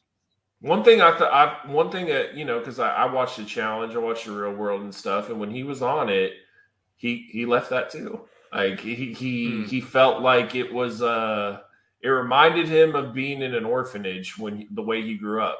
So he grew up in an orphanage, and he just said like being in a in a place where it's not your actual home and you all have like a a bed and it's just like a group of people that live in one house and all that. And he said it reminded him of an orphanage and he had to go home. So I definitely think he battles with some demons. Um, and I just wish him the best. He's a really good wrestler for sure. And and I also feel like he was willing to put up with a lot. And then after the WWE, it was like, no more. I'm not dealing with this stuff anymore. So like anything that reminds him of that type of environment, whether it's just like asking you to work certain dates or whatever. Uh, maybe you had to make a media shoot or something and you didn't want to. Like, I don't know what it is, but it's just like, I'm not doing that anymore. So, you know what? At the end of the day, these guys are supposed to be independent contractors. And if you don't sign with an actual company, that's exactly what you are. You're just being booked per event. You're your own boss. You do what you want to do. And if that works for him, then good for him. Yeah, yeah, for sure. So yeah, one thing though, like I don't get the Brian Cage one though. I really don't. Like he had an incredible match with Adam Hangman Page. He's a very good wrestler. He had a good match with Ricky Starks. He looks like a million bucks. He was feuding with Moxley uh, for the title at one of the shows. Um, I don't remember which one it was, but it was uh like one of those fallen or something, fight, something like that. Yeah, yeah, something like that. And uh he he debuted one um he won that match, I believe. Maybe he didn't. I don't remember. But the ladder match, he broke it in half and he he won that. Yeah, yeah, he won that. He was on Team Taz, uh, became the FTW champion, and then like nothing, man. Like I, I just don't. And like he just killed it with Will Ospreay this weekend and he he's I, he had an amazing match in the Indies uh, with uh, Shane Mercer as well. Like he's he's really good. I I feel like AEW would definitely want him, and and I feel like this is kind of where the politics stuff starts, where it's like if him and Tony didn't hit it off for whatever reason, then it's just not going to work out because Tony is the booker. So uh, but that one's a head scratcher. I can understand almost all the other ones, like if you don't have a place for Joey Janela or Marco Stunt or whatever, but like Brian Cage, I, I don't know about that. Yeah, he, he's an interesting case because I I feel like he's a guy who got a like you, everything you just said, solid push, FTW championship, even though that title doesn't really mean much, but like it, it meant something for him to have for them to be like, we're bringing this title back, we're going to give it to you. Um, he he had good matches, and I think he was I think he was in a pretty good spot on the show pretty consistently. He was used a bit like Lance Archer, where you didn't see him a whole lot, but when you did, it always mattered. He was always in the mix for big stuff. And, and like uh, another one, the Sting cinematic match, he looked yeah. amazing in that match. Yeah, but then also, and this is just me thinking out loud, you know, his wife said a lot of stuff on Twitter about how unhappy he was in the company and and Brian Cage didn't have a great exit from Impact and I and I I just don't know how he is to deal with. And that's just complete yeah. just me thinking out loud. But there's also the side of it too from Tony Khan's perspective, probably where you know there isn't a monopoly in wrestling. There's a ton of places to work, but for Brian Cage, it it isn't quite the same because he can't go back to Impact. He can't go to the WWE because there's no way in hell he's passing a wellness test. So like, so really the best place he can be is AEW, and they did use him better than like 85 to 90 percent of that roster. Like he was treated better than most people on that show, and yeah. performing and performing at the level that they would expect him to perform in AEW, and, and it apparently just doesn't seem like it was good enough for him to be happy. But it kind of it kind of started like when he lost to Ricky Starks. When he lost yeah. to Ricky Starks in Austin for that FTW title or whatever. Like it has been downhill ever since. Yeah, that's a good call. I mean, and that's the thing is like, did you start becoming on? This is once again speculation, but did, did you start being unhappy because now, okay, you lost the title and now you want to be main eventing, but like there's Omega and Danielson and Punk and Hangman and Mox and Cody and the Young Bucks and FTR and the Lucha Brothers and so on, Jungle Boy and so on and so forth. Like, I because I don't know if I pick him over all the people I just mentioned. If it's just me personally, you know what I mean? Yeah. So like that's the kind of spot he's in. Now I can understand being a little frustrated if you're him, but you also got to keep it in check where it's like, is XPW really like the best place that you want to be working? Because once again, if if this was anyone else, if this was like MJF, it'd be a completely different story because he could literally go to the WWE tomorrow. And Yeah. like like Brian Cage, Wardlow too. yeah. But I, I think Brian Cage himself would probably admit, if he hasn't, that he cannot like I'm just saying, like I'm not even I'm not trying to be a dick, but like that just Yeah, it just is what it is. That guy cannot work for the WWE and and and Just anybody take the wellness test uh, huh? Go look at his before and after photos, like when he first Yeah. starts in the Indies to what he is now. Well, and to be fair, there's a lot of guys in the WWE like that, like like Sure. McIntyre years ago. and- Oh, and yeah. Jinder Mahal, and like But it cracks me up that they had to do that to get the belt. They weren't Yes. getting the belt until they came back looking like that, and then they got the title. dude i was watching a royal rumble from like oh man it was probably like right around 2010 i just i was watching it the other day just kind of getting trying to get in the royal rumble mood and my brother was over and he saw drew mcintyre and was like that looks kind of, kind of like covid champ he was like wait is that the same dude he was like wait that's the guy like because it looks like a completely different person Yep. now He's like, Yep. wait, he dyes his hair black and like he's way, he's way smaller. Like, like what the, what the hell happened? Yeah. It's, but but that's the kind of thing with like with with Brian Cage. Like, I'm sorry, but you're just you can't you you can't work for the WWE if you're Brian Cage and anybody take their wellness their wellness program seriously because there's just I no way he's passing that. So. You know, But certain guys I- can get away with it because they're part time. Guys like Brock and Cena and Roman probably, and like there's there's well Roman's probably different because he's probably allowed to take certain things because of his medical history. But like, yeah. But there there's plenty of wrestler Triple H. You know, there's plenty of wrestlers that are quote unquote part time and just aren't getting tested like the other guys are. And Brian Cage wouldn't be in that boat. You'd have to test him. So Yeah, I uh I I think he would be good in New Japan or like New Japan Strong. Like I think he would be really good for them because especially in Japan because just like his size, they don't have a lot of guys that are that athletic at that size.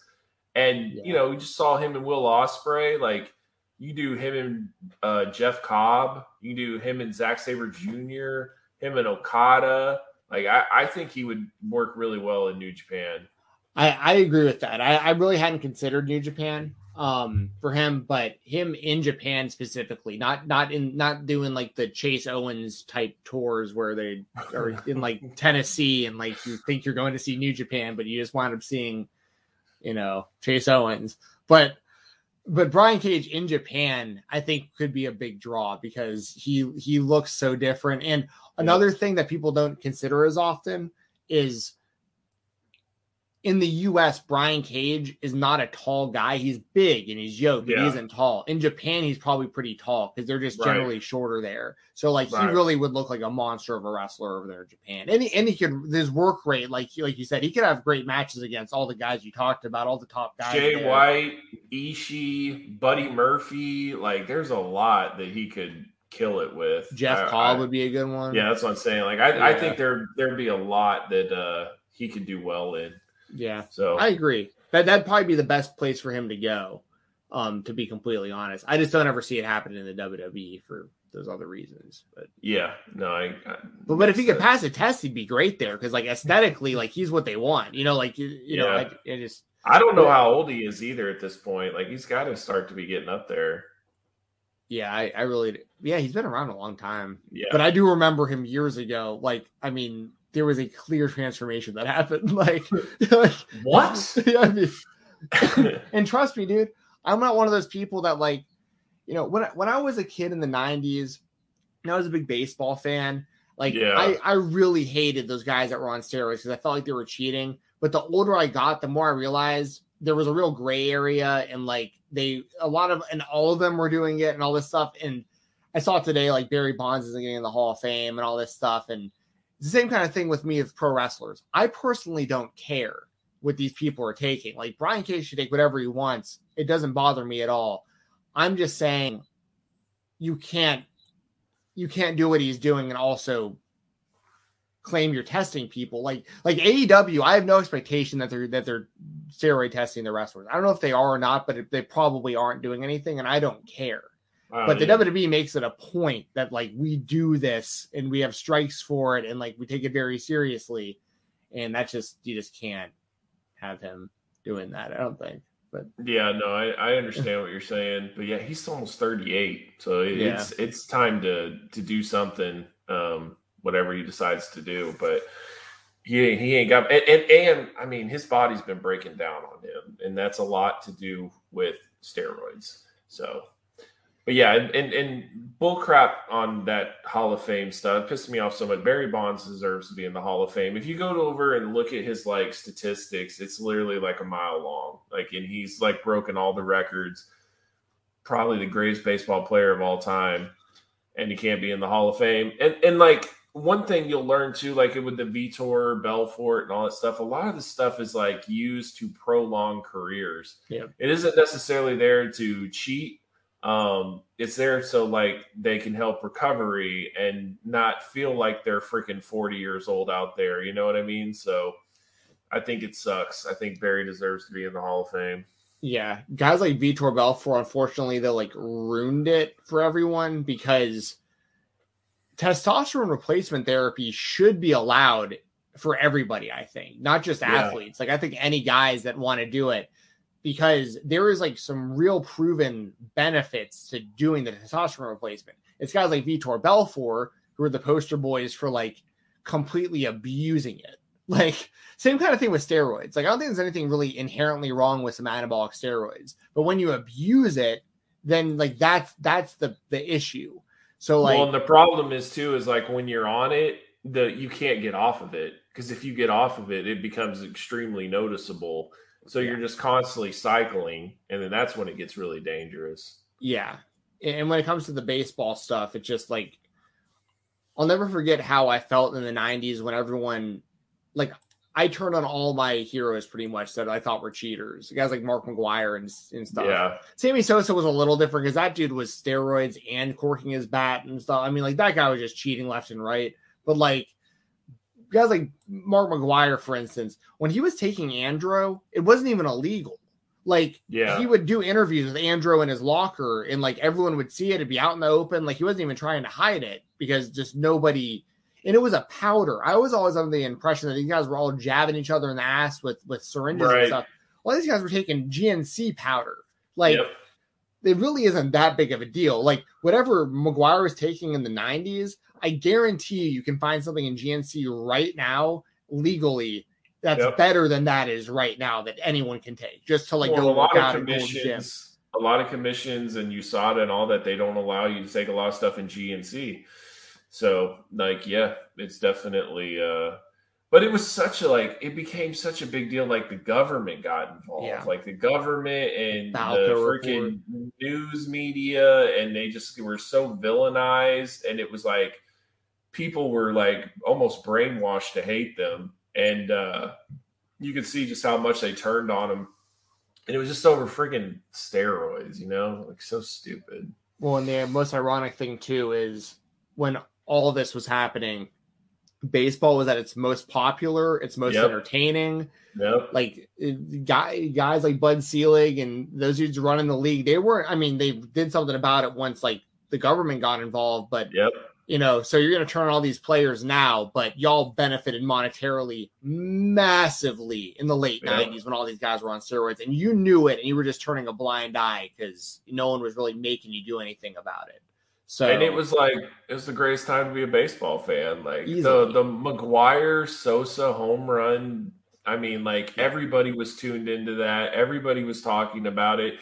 You would be like watching your favorite TV show and being like, "Oh, Sammy's up to bat. Oh, McGwire's up to bat." And then not only that, they would totally like whatever game they were playing, they would cut away from that game to show them up to bat when it was getting close to breaking the record. And the same thing with Barry Bonds. The crazy thing about Barry Bonds is though they just kept walking him. Like he he he didn't even get a lot of opportunities. They just constantly walked him. Yeah. Yeah, it's wild. That whole that whole generation. There's like I said, there's certain outliers. Like I think Sammy Sosa cheated in a whole bunch of different ways. Rafael Palmeiro accused other people of lying and then got caught. It's like, all right, Right. dude, like you're not getting in. Um, but then there's guys like Bonds and and McGwire. you know, Griffey was really the only one who didn't have, who wasn't linked to any of this stuff. And, you know, he got in the Hall of Fame, no problem, all, all but like one or two votes or something.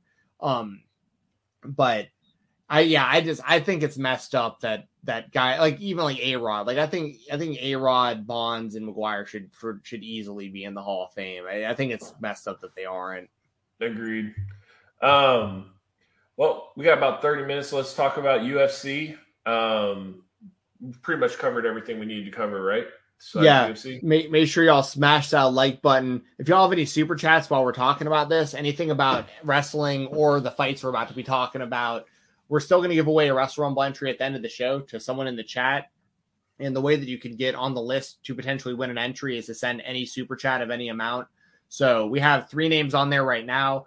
If you send um, more than ten dollars, we'll put your name on there twice. So for any of you who've already super chatted before earlier today, if you want to send another one, we'll make sure to get your name on the list again. Um, so yeah, we want to you know do that for Wrestle Rumble and get y'all pumped up for the Royal Rumble. Try to win a thousand dollars this weekend watching some pro wrestling. So, um, so yeah, make sure to subscribe too if you aren't already. We really appreciate that. Yeah, for sure. Um, when it comes to Moreno and Figueroa, I don't know, man. Like I felt like Moreno had done enough, and when they announced that it wasn't him, I was a little shocked. I was just like, hmm, I don't really agree with that. Um, I haven't rewatched the fight. You know, I watched it live, but uh, I felt like Moreno won the fight. Yeah. Oh, when I was watching live, uh, we did Fightful Fight Night, by the way. If anyone wants to see the live reactions, youtube.com slash Fightful. I did I did give Moreno, I think, three rounds to two, but it was so close that I even said it before the decision. I was like, if Fig wins this, like this isn't this is not a robbery. Like this Right. is, you know. Um, and I think they won billion percent after running back a fourth time right away. you know? They- They've been great fights too. Like I mean, No, I agree. I agree. Yeah, I would And never now usually talking advocate about like locations, Mexico or Brazil or whatever. Mexico. Do it in Although- Mexico. I don't know if Fig wants to do that in Mexico though, because that'll test your cardio, and he always gets tired towards the end. He's the one who brought it up. I know Like, he's crazy. yeah. so, but I, uh, yeah, I, I, you know, normally I wouldn't advocate for a fourth fight, especially an immediate fourth fight, because these guys haven't fought anyone else in their last three fights. Like no tune-ups or other opponents or anything. Just only them. Boom, boom, boom. But you got to do it. You got to draw. You got a submission from from Moreno. You got a decision from Figueiredo. They're the two best guys in the division. Like I think it's them two, and then there's a pretty big drop off before you get to guys like Andre Pantoja, or sorry, uh, yeah, Pantoja and uh, Alex Perez and Kai uh, Kara-France and those dudes who are who are good fighters, but like these are the two best guys in the division. So it's the best fighters. All three of the fights have been great. Run it back a fourth time for the title. I I think they should do it as the main event of a big ESPN show because more people would see it on free TV. Yeah, And the problem they're going to keep running into, I think, is with the two of them. I don't think the UFC views them as a big enough draw that they like. They'd always put like a bigger title fight on as the main event and put them as the Yeah. co-main. I agree. But their but their fight is always going to outdo everything else. So like yeah, you know, it- it's kind of weird if you just keep seeing the better fight as the co-main. So I, I just I just put them on on free TV on a big ESPN show and and, and try to get more more uh, fans for those guys because they're they're two awesome fighters. But I didn't have a problem with Figueiredo getting the decision. Um, but I do need to see it a fourth time. yeah. No, it was. uh it, it, it, Yeah, I mean, it's weird though. I, I I've never really seen. Have we ever had a fight where we want to run it back a fourth time? Uh, Conor and Dustin, kind of. I'm not. I'm not Oh, like. I'm not like begging for it, but I'm just saying like that's the only other one that I think. Uh, Like, yeah, I could see that. I could see that. T- Tito and Chuck. No, no, I think we're good there. I think Well, I we're mean, good. you might get, get even more revenge because like T- Chuck's never going to beat Tito again. As, as bad as bad as Tito looks out there, like he'll never lose to him again. Yeah, God, poor Chuck. Oh man. Um, how about neither one of them ever fight again, and we'll just call it a day? That's what I say. Yeah, the Uh, Tito and Anderson thing was rough. Yeah, God, whatever. Uh, but yeah, I I, I'll say this though, Moreno, he's gonna that kid's a star, man. So over, huge pop, like Not just People huge love pop, him. collects Funko Pops. Right there you go. huge pops with his pop. I mean, he just I he he's definitely uh I I think the UFC was really bummed to to not have him champion because they would have loved to bring him to Mexico as a champion on a card. Um and I mean even if he's the challenger, that would still work. It would still definitely work and uh that would be interesting. But and doing it in Brazil makes a lot of sense in my opinion. And it's like not till May, so that makes sense too. So I wouldn't be surprised if it actually gets booked in Brazil. Yeah, I, I could see it either way. And if it's if it's in one of their home countries and and promoted the right way, then then they could main event a pay per view. I think. Yeah. Um, I mean, especially if the card is like Moreno and Figueiredo in the main event, and one of the featured fights is like Yair Rodriguez against the top contender or something. Like you get a bunch of like really big Hispanic names on there. I think that could be a really cool show in Mexico, and vice versa for for Brazil. You get some of the the up and coming Brazilian fighters that are that are got a lot of buzz. Um, maybe where what background is Juliana Pena? Uh, she is. um Man, you just got me. I mean, I because I honestly don't know if she's Brazilian or Hispanic. her. She's she's not Brazilian.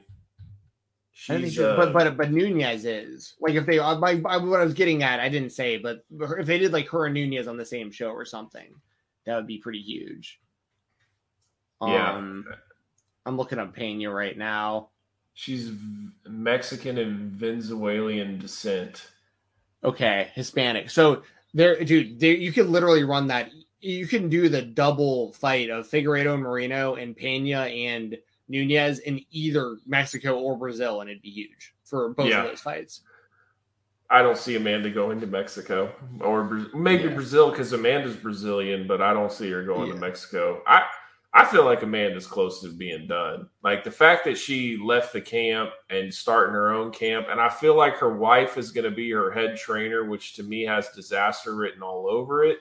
Um, because I mean, how how tough can she really be on her? You know what I mean? Like, I, I don't know. And, and man, like listening to Juliana, man, that girl's such a she's so confident. She's such a star. Like she's not afraid of Amanda at all. She's like talking about how Amanda leaving ATT is like, what a zoo, huh? What a crazy place over there. What's going on over there, you know? And talking about how her team's about loyalty and and all this. Like she just has such a good head on her shoulders. She knows what she's doing. She knows that she is kind of at the top right now, and uh, it'll be interesting. It'll be interesting. Who would you choose if right now they announced Pena versus Shevchenko for the bantamweight title? Uh, Shevchenko, I go Shevchenko long. too. Yeah, same here. Yeah, all day long. But if okay, who would you pick if it was Amanda and Juliana in a rematch? I'd probably take Juliana this time. yeah, I I just feel like the the heart is just not there for Amanda anymore. Not that She she's gave like up. She did She, hundred she percent. tapped so fast. And I just don't know if she's really willing to like step into the fire again. Like she Yeah. she was she was used to dominating and and being like she just wasn't used to people going after her like that. And I and I feel like if Juliana doesn't crumble from the power and just like continually smashes her face, like I feel like Amanda's gonna quit again. Yeah. I, I think if Pena can just put a pace on her again and just stay in her face and get her tired, like that's that's the key to beating Amanda Nunes. eh, Getting her tired early and getting her to want to get out of there. Yep. Um, we throw Which this up here real quick. Oh, go ahead.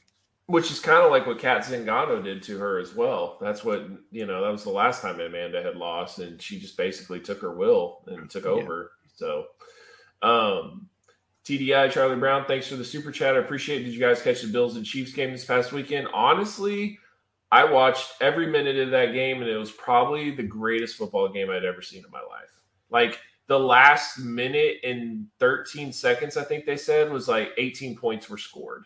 Like that is wild. And then the fact that like it was like fourth and 13 and Josh Allen was able to throw into the end zone and on a touchdown. Like he it, just anything short of that, like of 13 yards, the whole game's over, and he was able to get a touchdown off of it with only 13 seconds left. And then I don't understand why the Bills didn't try like a pooch kick to get a couple of seconds off the clock on kickoff. They kicked the ball out of the end zone, which gave them the ball at the 20, plus they still had a timeout. So that really put them at a disadvantage. Um, so that was a, that was a surprising tactic that I think the Buffalo would have wanted to redo. I honestly think when they kicked that ball, they thought they were going to win that game. There was 13 seconds left. They just thought it was over. And this is a thing that just pisses me off. And by the way, I think we're getting Mike Zimmer as our defensive coordinator. I think that's almost that's going to happen. I've told you that. I, and I, I no, I think it's going to happen too. Yeah, I predicted that before. This, I, I just felt like that was what was going to happen. Um, and and and I'm not that upset about it because at the end of the day, like he's a better defensive coordinator than he is a head coach, and I still think he'll be able to produce. And wouldn't surprise me if we got Anthony Barr in free agency just because he's familiar with the system. And, you know, you put Anthony Barr with Micah Parsons, might be a little fun, just saying. Uh, but, anyways, um, I totally went off on a tangent. Uh, but, oh, this is what it was. So, our whole issue was is that we couldn't throw the ball to our superstars, CeeDee Lamb and Amari Cooper. Like we just couldn't figure it out. What did Kansas City do when the game was on the line? One pass to Tyreek Hill, one pass to Kelce. And, and there they are in field goal range. Like you just find a way. You find a freaking way to get your ball to the superstars, and they will take care of it. Like you can't just be like, well, they're covered. I hope Cedric Wilson's open. Like, no, you scheme it, you find a way. Like, I want an attacking offense. And because Kellen Moore had such a bad game, he cost himself a head coaching job, and now he's back as an OC with us. And I'm like, damn it. So hopefully he learned his lesson because that that game literally cost him his job. So, but yeah, it was a phenomenal game. Phenomenal game. Josh Allen went from a boy to a man. Josh Allen is a man. Josh Allen is one of the best quarterbacks in this league, and him and Mahomes were like neck and neck. And I I feel like that that might be our new Peyton and Tom Brady, like going back and forth in the playoffs because f- just phenomenal game, phenomenal game. And I and I don't really feel like the Chiefs can necessarily say that they were a better team. They just they just got the ball last, and that's all that really that worked out for them because that game was. I mean, they both scored 36 points on each other going into it. You know, like like it was 36-36 going into overtime. It just just one team got the ball first in the coin toss, and that's it. Yeah, yeah, the game was crazy. Can't really add much more to that. Um, I will say though, it's one of those things where, as much as I love Kirk Cousins, you watch guys like Josh Allen and Patrick Mahomes, and it's like they're just a completely different league yep. of what they do. I, I texted my friend. I was like, "We're not better than these teams. Like, I feel much better. I feel better about losing. Like, I, I felt like we were one of the best teams, and we blew a huge opportunity. And after watching that game, I was like, yeah, we can't beat them. No way. So yeah. Chris Warden, thank you for the super chat as always. I appreciate it. Um, I know it's all for show, but I think it's pretty funny that Jake Paul just became a minority shareholder in WME and says he did it to help UFC fighters. I, I just this kid, man. I, I I feel like that he just wants to troll Dana for fun. Like it, it, I don't really know if this is actually like a real method to his madness. Um and I feel like that part of his whole celebrity boxing shtick is him versus the UFC. Like that's part of the gimmick. And if you took that part out and it was just him and like boxers, I don't think it works at all. I really don't. Because one, I think he gets he gets his ass whooped by an actual like really legit boxer. And two, I don't think people care about that legit boxer that would beat his ass because boxing is terrible at promotion.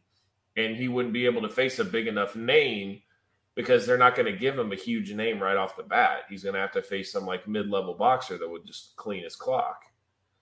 Yeah, he's in a really weird position with with all that because you can't give him like even if it was like a ranked fighter uh, outside of like uh, like Canelo is like too high to where like you can't have him and Jake do it, but like he's really like the only one with a name that like would be worth it for Jake to do. You know what I mean? Like it's not going to be like some like like the tenth ranked guy or whatever that nobody knows. He was a great boxer. It's not even worth Jake to do that fight because like that guy, that other guy doesn't have a big enough name. So like for Jake to do this, like it has to be either a super high level boxer like a Canelo, but that just doesn't make any sense to actually do that, or it has to be an MMA fighter that has a big name. Like that's Yeah. where it's kind of at, and um, we'll see where he goes from there. Like I think that in boxing, maybe he maybe on the boxing side he fights Julio Cesar Chavez Jr. because he's beatable and he's a former champion and stuff. Um, like I think it's more likely that An- that Jake Paul accepts a fight with Chavez than he does Anderson because, like, you know, I think Anderson works him, but he has a chance against Chavez. Like, I I don't think a great chance, but he has a chance. Um, and then when it comes to the the trolling the UFC and all that, and being a, a minority o- owner or whatever, that's just like the most ironic thing of all time. If like if he's the one who finally gets it to where the UFC has to up fighter pay, like he's the reason. Like that's just the ultimate troll. all- uh, Dare I say, cuck job of, of all time to the entire like. He could he could be like, yeah, Conor, you're a big deal and all, but like I actually got the fighters paid. Like, you know what I mean? Like you, keep talking. And while trash to these guys. Francis, while Francis is holding out for more money, you got the YouTube kid that's like basically negotiating his contract right now. Yeah, dude. And how how stupid is this? So Dana White is going to let the Nelk boys, who I know very little about, I so they're like YouTuber influencer guys, Yeah, like pranksters I saw. or gafter type type dudes, probably wear a bunch of Supreme and hype beast, you know that kind of stuff. And yeah, he's bringing them to the next looking for a fight and letting them choose who they like the best to give a UFC contract to. And the Nelk boys are going to have a Nelk sponsored fighter in the UFC soon. So not only will like none of these other fighters allowed to take outside sponsorships, but like this one random fighter that the Nelk boys like are going to get in the UFC, but you're not going to let Jake Paul fight. Like Yeah. you're, you're you're gonna let random YouTubers pick a fighter to sign. You're gonna let CM Punk fight. You're like, but you're not gonna let Jake Paul fight. Like Yeah. I'd argue that C- that Jake Paul is significantly more famous than CM Punk is, and he actually has some sort of combat sports background.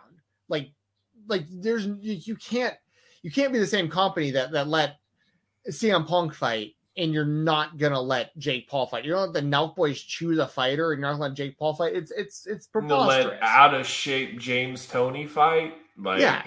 they, you know, like that was a freak show fight. Yeah, for sure. I mean, that's that's the thing. It's just it seems I get that Jake's out there poking the bear a lot, and Dana Boy, just really doesn't ever. like it. But Mm. at a certain point, Dana kind of deserves this to a degree because, like, he's become very. I love Dana White. I always respect Yep. what he's done for the UFC, but he's become very disconnected in recent years. I think from like what the actual UFC fan base wants. Yeah, Like he they they sold, he got his payout. He just has to stick around for the years he has to be there per the contract or whatever. I think he's more interested in meeting TikTokers and and Steve-O and this kind of stuff. Like than he is like actually which makes it even more crazy that he won't let Jake Paul fight. Like like Well- it seems like he's all about this type of business now. Well, let's kind of go. Let's let's go over the the, the heavyweight fight and talk about that Yeah. because that's really a lot to do with Dana as well. Yeah. So the Francis uh, fight, uh, I wish I'd have known that he had like you know torn his MCL and had a messed up ACL and he needs surgery going into the thing. When he had two knee braces on, I was thinking like, what is that about? It's very rare you see that. Um, he looked like crap standing. Like he he looked slow. He looked like he couldn't really get to where he wanted to go. Almost like Mark Hunt like where remember like when Mark Hunt would walk people down, he was just too slow to even get to where he needed to go. He just would be able to just stand there. Um, that's kind of what he looked like, and I was just thinking like this is this is not good. And then he just decided to be Khabib, and he took down Ciryl. Uh, he lost the first two rounds, and then he took down Ciryl basically at will. He was actually able to and people are like, well, you know, he just took him down. No, like he was able to do some level changes. He was able to get into some positions. He wasn't really able to do much on the submission, but then like Ciryl went for an ankle lock that he didn't know how to do. And it was just kind of like a sloppy heavyweight fight. But I mean, Francis was in real bad shape going into the fight and he won. So you got to give him credit. Now, Dana when Dana refused to put the belt on Francis, had Hunter Campbell put the belt on Francis, who is like the guy that like books the shows and stuff, like matchmaker. And I just I've seen this so many times though, dude. He didn't do the like, presser either after the he, fight. the- that was another one where I was Yeah. like, wow, which means he's so pissed that like he has to cool down because he doesn't want to talk to the media. Because Dana, even when he's mad, will talk to the media. This time he was so pissed he wouldn't even talk to the media. One, I think he thinks the fight sucked, right? And then two, he's not happy with the Francis situation. Um, and this is the the the real issue too. You have the legit heavyweight champion, and then you have the so-called number one contender who's never had a heavyweight fight, who we don't even know his fighting future in Jon Jones. We don't know if either one of them are going to fight again. So what do you do? Because it's pretty obvious Francis is not coming back. He's going to hold out for his year because that's what I understand is he just has to hold out for a year and then he's a free agent. So he's going to hold out for a year and not fight. And this is another thing that I looked into. Francis is 35, which means he'll be 36 going into free agency, which is not ideal by any means.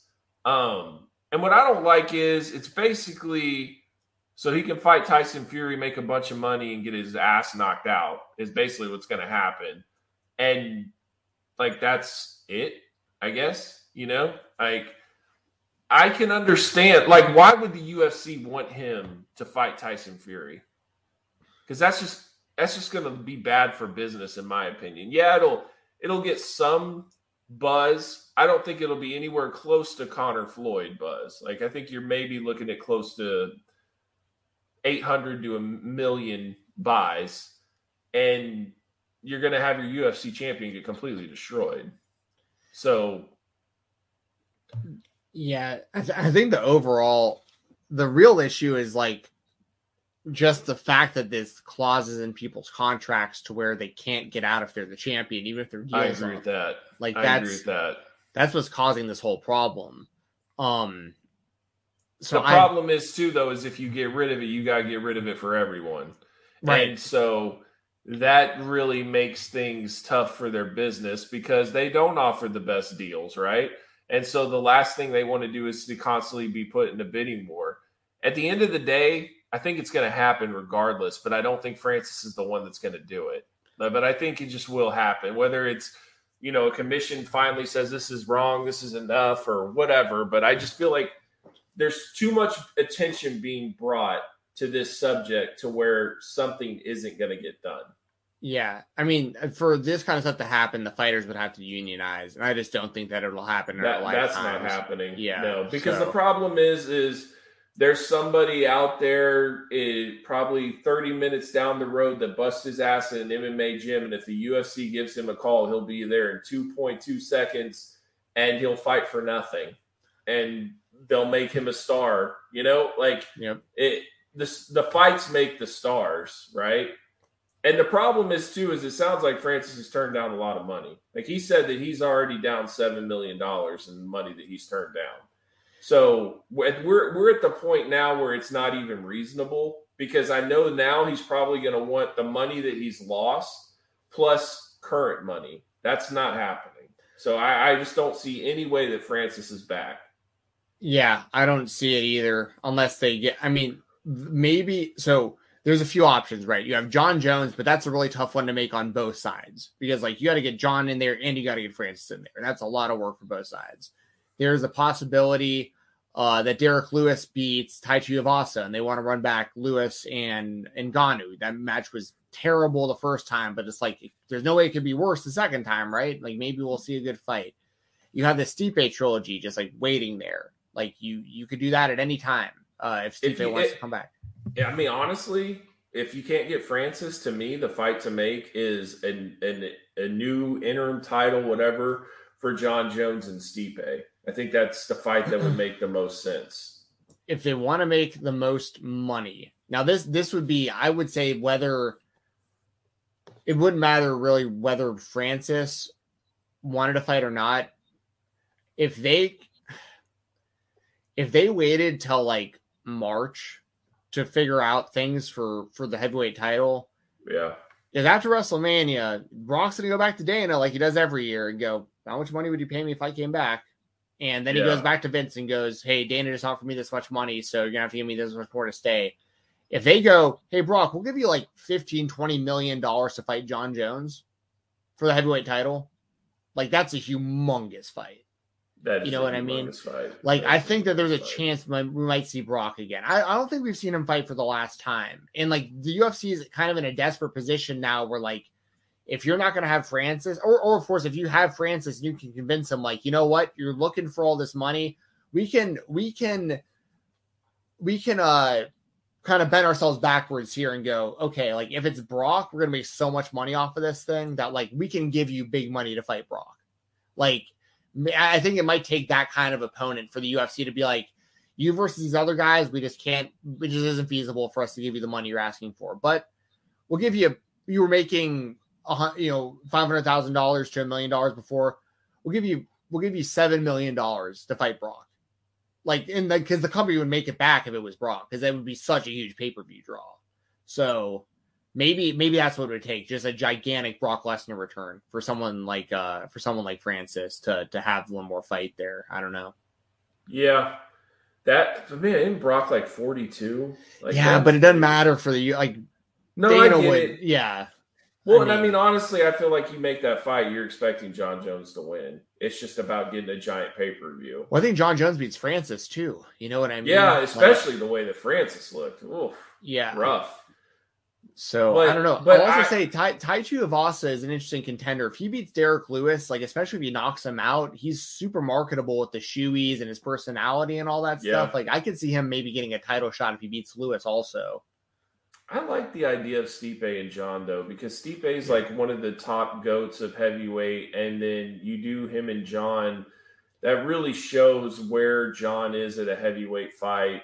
Um, I think that that will make sense. But the funny thing is, is remember how much issue Stipe in the UFC had as well. Yeah. Like Mhm. it just seems like the heavyweight division. I think one thing that Dana has a problem with is with the the heavyweight division is it's always kind of been the crap division of the the company.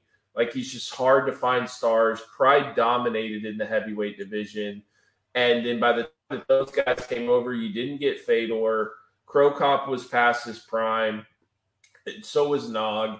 Like there were a lot of guys, and then it's like whatever the new current, you know, you had Stipe and stuff, but it was like the money makers was 205, 185, all that. And so I just think that he might not see the same value in the heavyweight division. You know what I mean? Yeah. Well, they've also had one of the biggest histories of like cha- like titles having to be vacated for various reasons, and like the the division always seems to be in some sort of disarray for the most part. Frank Mir, like yeah, uh Barnett Frank- failing. Yep. Frank Mir got in the motorcycle accident, had to vacate.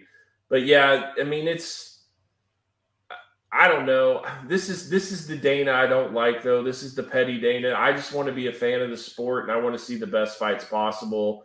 And I'm not interested in all the drama and all that crap, but it's definitely gotten to that point to where it's it's unfortunate and it sucks. the more that I think about it too, even though there aren't a lot of guys on like the current UFC like active roster right now that that are in this boat, like when you bring up names like Fedor and stuff, I know I talked about it like on our like end of year stuff that I mm-hmm. I want to see Fedor fight in the UFC. Like you have him out there, like you you could who DC might want to itch to come back at some mm. point. Like, mm. but what about this idea? This is really oh, out, out of the blue. But oh, you need a challenger. There's no other options. You know what to do. Glover Teixeira beats Jiri Prochazka and then moves up for a heavyweight title shot. Um, we're all over the place now. Huh? I'm just saying, uh, like, there's options. Like, there are yeah. options. Yeah. So no, they'll they'll figure it out. They'll move on without Francis, no doubt about it. Like they absolutely will. But it will feel like that. That's not the real champion, no matter what. So I, I don't know. It's unfortunate. You would hope that there's some type of breakthrough. And I mean, honestly, every single beef I've usually seen it get resolved at least to a point where they've done business. I mean, the Tito and Dana thing was as nasty as I've ever seen, and he came back. BJ Penn came back. Randy Couture came back. I mean, you name it. Uh, Frank Shamrock's the only one that was like, nope, y'all can go to hell. But you name it, and and they've worked it out. So we'll and see. feelings can change too for Steve for uh for Francis. You know, over this course of the next year, if he's sitting out, I mean, he's not getting paid anything if he's not fighting. So like you know, it is that, kind of the injury kind of works out in his favor though, because then it can be like, well, I'm just staying out because I'm recovering from my injury, not because I'm holding out from the UFC. You know, and then if they're like, well, then we gave you a fight, you couldn't make the fight, so now we have to do an interim title or something, people are going to be like, well, he's injured. So why would you give him a fight if he's injured? So it it does kind of help him in that aspect. Yeah. If you had to make a bet, like I mean, this was Ninja Mac and he's telling you make a bet. you, make a bet. Who would you bet say? Because like to me, it's between. It's honestly between, for me, Brock Jones or Stipe to be the next if, if Francis does fight again. Um, I think if it's if Francis fights again, it's Jones. I yeah, I think that's probably the best the best I uh, think uh, Brock likely. and Francis would be wild because Francis doesn't. I mean, we saw some of his wrestling, but he doesn't have high level wrestling like Brock has. And Brock would just constantly go for the shoot and really try to wear him down. I think that would be wild. But man, I feel like eventually Francis would catch him. But um, yeah, I, I just I feel like Jon is going to be fighting for the heavyweight title next, and I feel like he's going to win it. Like Same. I just I don't think that there's a lot of competition out there. Um, especially if he beats Stipe, to me, that's pretty much the best that he's going to face. Ciryl's good, but I don't think Surreal has the killer instinct. And I think that if like Jon like hit him with a spinning back elbow and took him down at will, as you can see Francis did, and he could absolutely do that and start roughing him up on the ground, and Jon would submit him. Jon knows what to do on the ground. Like, uh, I, I think Jon would dominate that as well. Yeah, I agree. At the very least, you can mount him and just start raining elbows or something. Right. Like, I mean, yeah. Um, and the same thing with like you're saying with Brock and Francis. Like that's the big problem with Brock when he fights is like no one likes getting hit, but the way that Brock reacts to getting hit is a lot different than most fighters. Like he gets Agreed. hit and kind of like turns and like covers up differently, and it just it looks yep. like he just doesn't react to getting hit very well. So um, we got another super chat from Dirty before we get out of here, UFC related. If Amanda loses again, is she still the GOAT? Thanks for the super chat, Dirty. I appreciate it. Um, no, not in my opinion. I would probably put Valentina up there. Um, and I still am necessarily eliminating Cyborg because I feel like that she just fought a terribly stupid fight but she's won every fight that she's been in besides that one. And though she lost her first fight, which probably by submission, but like it to me, it it makes it much more of a competitive um in, in that aspect. And also like just female goat to me too. I feel like Holly Holm has to be up there just for what she did in boxing as well. Like for her to go into boxing and be a boxing Hall of Famer. Like she's going in the same class as Roy Jones and all those, and also come in here and upset Ronda Rousey when Ronda was just at her prime peak, and she destroyed her. Like I, I, I have a really uh, soft spot in my heart for Holly Holm. Yeah, and she did this in multiple weights also. Like Yeah, went up and down and was always always a contender, like uh, either a title shot or number one contender almost every time she fought. she's not the goat in MMA, but just like overall, if you consider her boxing career with MMA, like combat sport female goat, she's up there for me. Yeah, yeah. I would say if Amanda loses again, a big part of that is who does she lose to? Like if she loses to Pena again, it just it depends on kind of where Shevchenko is at with everything. If Shevchenko beats Nunes, even though she's lost to her twice before, if Shevchenko were to beat Nunes right now, it's if Shevchenko is the goat. Um, What if Shevchenko just goes in there and beats Pena? Because she already has beaten her, but then she just beat her after a title. Like she Yeah. beat Amanda. Uh, and she'd also be a double champ. I'd say this: if Shevchenko beat Pena for that title, and then defended each of those titles, like did what Nunes did, like went back to feather or to flyweight and defended, went back to bantamweight and defended. If she did that, then I'd consider her the goat. Yeah, Yeah, because I that's one thing we have to consider with with Nunes is she was going, she's and she still is the champion at 145. Everyone forgets that, but because the division's forgettable. yeah, because the division doesn't Uh, actually there's there's not even rankings on the website still for that division. It's just her Uh, the they've got like they've got like one fighter in there, so yeah. um, yeah. So I, I I think it, I think at the end of the day, Shevchenko is going to be the goat when this is all said and done, and she retires. She's retiring as the goat, but we'll we'll see what happens. But like but, if but I- beats Shevchenko, then it's like you beat Nunes and it's almost like Volkanovski kind of where you're like, does Volkanovski already jump like Holloway? Because like Holloway beat Aldo twice, but like he's Yeah. beaten Holloway twice. You know what I mean? Like it's kind of you start thinking about it like that, where like if you're if you're beating the goats, like you might be the goat, you know? Yeah. Also, real quick, I just wanted to say, uh, Khabib's promotion is this weekend. Eagle Yeah. FC. Um, Rashad Evans is returning, Oh, and yeah, we'll see how that goes. mhm. Um, Kevin Lee. yeah, is Kevin Lee on that card? I don't know. I thought he was. He might be. I know he signed with them, but I don't. I don't know if he's actually on that card. Um, but yeah, it'll be uh, interesting. Um, I think Tyrone Spong is on the card, maybe. Wow. Yeah, it, it'll be interesting, but I, I think it's free. I think it's a free event, and you can watch it like on Roku and stuff. So if you guys are interested in that, check that out and kind of see if uh, that promotion can get anything going. Yeah, just name and just blast from the past over here. But yeah, Paul Paul is fighting on this thing. He might be next. You know what I mean? He Oh, might man. be next. I say that kind of jokingly, but like when I watch Bare Knuckle FC, that's like pretty much what we're watching. It's like all the guys that we used to watch in their primes. Oh, Yeah. this is pretty funny. There's a. Do you know who FPS Rush is? An old YouTuber.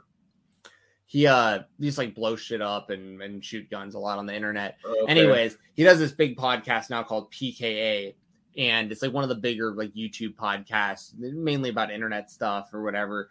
And he has been in like a war of words with Diego Sanchez. And months ago, this guy Kyle, his real name's Kyle FPS Russia, and he's he's in very very good shape, like uh training regimen, eats well, the whole deal, like very very good shape. But he's not a fighter. He just he just cares about his health. And yeah, him and Diego have gone back and forth, and he claims that Diego Sanchez invited him. This is once again, this is his words, not mine. I'm not making this up. I'm not just trying to sound crazy. He claims that Diego Sanchez offered to let him suck his dick while Josh Fabia watched. Oh, and oh and Kyle was like, "No, man, like I'm not about that at all." oh and boy. he was like, "No, it's it's not gay. It's about respect." Like like that Oh. like that's the life that like Diego Sanchez has been living ever since like the, the Josh Fabia is like. so that's actu- that's how he ended up being like with him because it was about respect. Wow. yeah, like there was some stuff going on with those guys, and and like you can and- tell. You Yeah, can yeah. tell. there was And- definitely something there. when Kyle has come out a few times and been like, I'm not trying to fight this guy, but like I need to call him out for this stuff. He's talking a lot of shit about me. Now all of a sudden, Kyle's changed his mind. He's like, you know what? Like I will fight Diego Sanchez. Like screw it. Like who cares? Like if he knocks me out, whatever. Like I'll get paid a ton of money. Like I got a big following and so he got millions of followers on on on YouTube and stuff. He's like, you know what? Like I'll, I will fight Diego Sanchez. And he's apparently sent him three contracts now for like what he asked for, and now Diego is like not signing. So it's like this dude is a mess. Like I like I don't think that he's even doing the stuff with Josh Fabia anymore, to my knowledge. Like, I think he's he, not. Yeah, but like they- that dude ruined his up. life. Like Yeah, Diego sure. is. I saw the other day that Diego was like getting super stoned, like on camera or something, like smoking a ton Yeah. of weed. And I'm like, just a couple years ago, I remember this guy talking about how he stopped smoking weed because he thought it got the devil inside of him, and like he was like yeah. hearing voices in his head and stuff. Like this dude is, this dude is all over the place. But I just want to throw that out there. We've talked a lot of trash about Josh Fabia and like Diego's weirdness and stuff. That's apparently the kind of stuff that that dude's doing behind the scenes. So like, just throwing that out there. fun. So fun. yeah. What, what what a way for a legend to go out. Uh, yeah, sucks. no, no, no, yeah. If you suck my dick, it's you know, it isn't gay. It's it's about respect, and and my Perfect. trainer's gonna watch. Okay. What? Wow. Yeah. So. uh What a way to end the show! I'll never choose a forget. I'll, ne- winner. I'll never forget Diego and Gilbert Melendez live. One of the best fights I ever seen. Amazing. Oh, Shout dude, no one's denying that he was an No, no, exciting I as get hell it. fighter, but like No, the last few wow. years were so bizarre. And you like, thought you thought Tyron Woodley went out rough. Well, Diego's like, hold my beer. so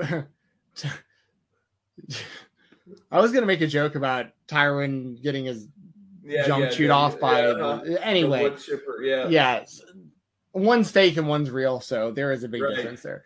Um, I I do have all the names up for the Wrestle Rumble entry in front of me. Cool. What I'm gonna do is I have them in front of me. I'm gonna like close my eyes and point at a name. You know, I just have to trust. I mean, there I have there's no bias here. There's not anyone I would want to win any more than anyone else. It's just the easiest way to do it because there's only one, two, three, four, five, six names.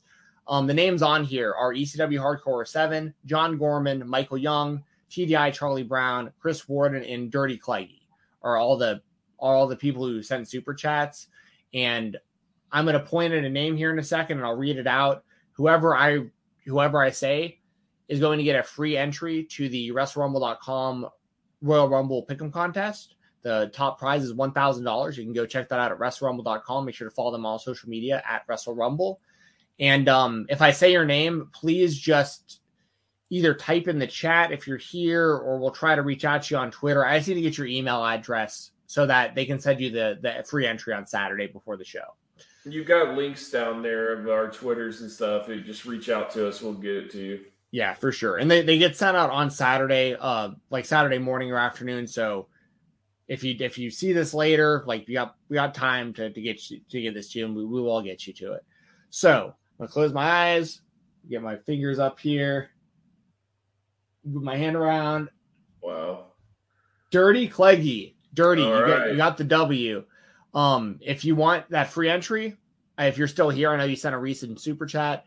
If you uh, can just let me know your email address, I will make sure you get a free entry to the Royal Rumble Pick'em contest. Speaking of that, real quick, who do you got? So Men's I see the and female Rumble. female Rumble Ronda Rousey. Okay. Um, if she's there, she's winning. I'm Yeah. Dead set on that. sure. I would. For the- I would be happy to see her back. for the men's, I see this one of two ways. Either it depends on the, how they the the the order of the show. If they do Brock and Bobby early and Bobby wins, like it had to be a whole bunch of BS, like Roman gets involved, they usually get involved, yada yada. But but but Lashley leaves as the champion. Yeah. I think Brock enters the Royal Rumble and wins, and it's him and Roman at WrestleMania. Okay. Um, I think otherwise, you know who I'm going to go with. I don't. I've been calling for this for a while. Why can't I think of it? Riddle? No, no, that's I like Riddle. I mean, I'm not, this isn't yeah. somebody that. This, Oh no, no, no! And I know exactly who you're gonna pick. Never mind. Go on. Okay, next. What to say it? Because that's I'm done talking about it. so- Almost or whatever. Omos. his. I'm gonna go- Yeah. I'm gonna say Brock Lesnar wins if if uh if he loses the title ear- earlier in the night, but if not, I'm gonna go with Omos to win the men's Royal Rumble. Yeah. Yeah, okay. I really hate that, but yeah. Um I mean, I I do too. I'm just saying, like, yeah, I know, I know, I know, I get it. It just I hate it because it's very likely too.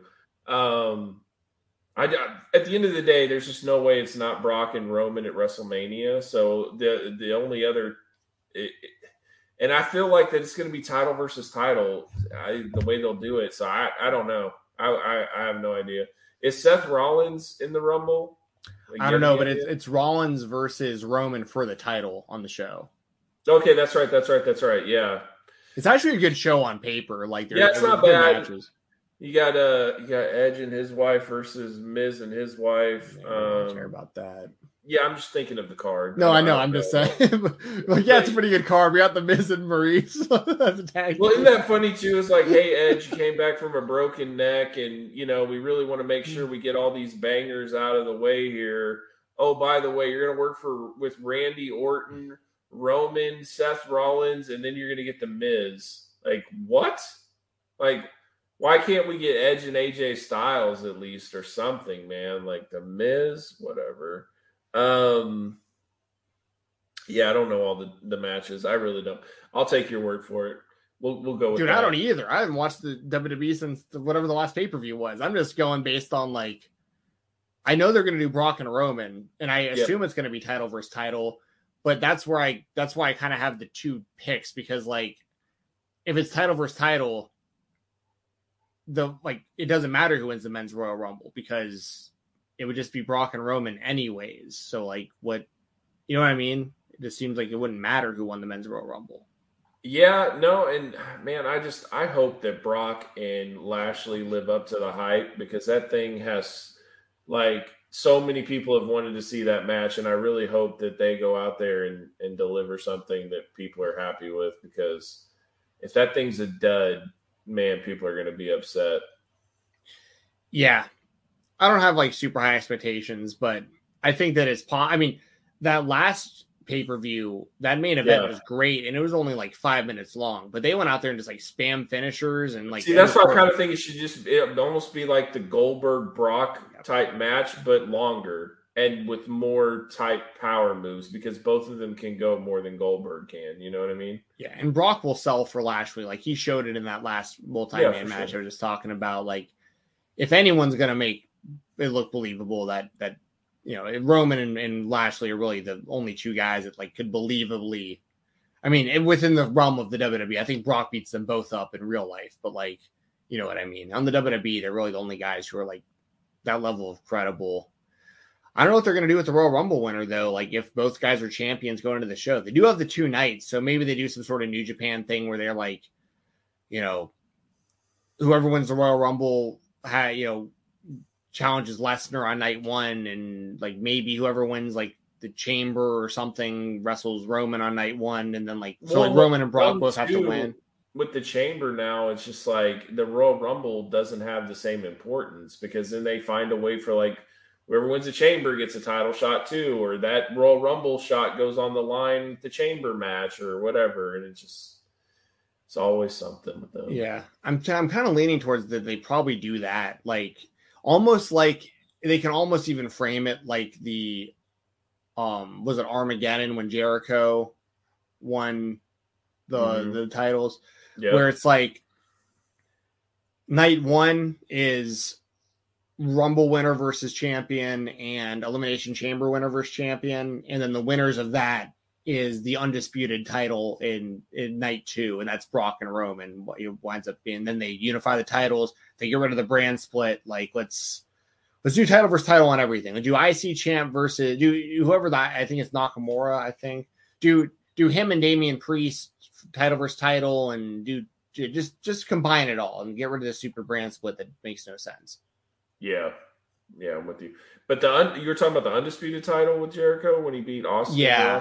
that was Vengeance. Vengeance. That was I was spacing on the on the name. That's right. But I, but I think Armageddon was the one where he came back with a short hair and ended up winning the title. I think that was Armageddon. Okay. And that's why I mixed them up. But yeah, um. So yeah, well, I know there's Well, gonna be uh, somebody in there being like, "Oh no, that's not what happened. What happened?" You know, like, yeah, sorry. it was definitely Vengeance. You're definitely Yep. right. I love um, that pay per view. Rob Van Dam and Undertaker. and that was also surprising because of those four people, Jericho was the least likely to win between Austin Rock, Jericho, and Kurt Angle. Bill and I Um, were so pissed because we did not like Jericho at all. And then like from that to like by the time that he got to Mania, we liked Jericho. Like he he won us over within that time period. Um and, but at first like we couldn't stand him. It was that same WCW guy that we hated. uh but yeah, good good times. Yeah. Well, that's probably a good time to wrap it up. Uh, Yep. Once again, Dirty Cleggy, if you see this or hear this, uh, I don't know if do we have him on Twitter. He is on Twitter. Okay, we'll reach out on Twitter um, to get you that. We just got to get your email address. Um, make sure y'all to support Unkind Esports. Got the logo above me here. They have their Twitter uh, is at Unkind Esports. Same with their Instagram. Website is unkindesports.com. If you are a gamer, go ahead and check them out. Become a part of the community. A lot of wrestling fans and MMA fans over there at Unkind. They're getting their Twitch up and running again. They're looking for gamers. If you if you play Halo Infinite or really any game, but I know they're really looking for Halo players right now, reach out to them or reach out to me and I'll talk to them for you, like get y'all in touch. Um, they're looking for people to play games. They're looking for content creators. They're looking for social media people. They're they're looking to expand their brand and uh, they're helping us out. So please support them because they support us. Once again, thank you to Unkind Esports. Thank you also to WrestleRumble.com. Make sure to jump in there, WrestleRumble.com, and Twitter at WrestleRumble. They have a thousand dollars on the line for first place, and they have some belt giveaways too, uh, some raffles type stuff that they're doing also for like custom World Championship belts and stuff that look pretty cool. Like they have uh, some some Royal Rumble moments ones where it's like custom plates with like Ric Flair winning the Royal Rumble and all that stuff, and uh, so really cool stuff over there up for up for grabs. WrestleRumble.com. So thank you to all of them for uh, for being a part of the show. And you can follow me on Twitter at Fight Talk underscore, and I keep all my stuff updated over there. Awesome. Uh, just real quick before we bounce, who who do you got in the games? Uh, Chiefs and Cincinnati, Cin- Cincinnati Bengals. Chiefs. Yep, and Rams and 49ers. This is tough because I don't think either of those teams were going to be here. I thought the Chiefs would still be here. Those Cincinnati Bengals are obviously a big surprise. I'm going to go. They're playing with house money right now, though. Man, they're young and they just sling the rock, and they're they're they had no pressure, no expectations, and they're just playing with house money. I, I'm going to go Niners over the Rams.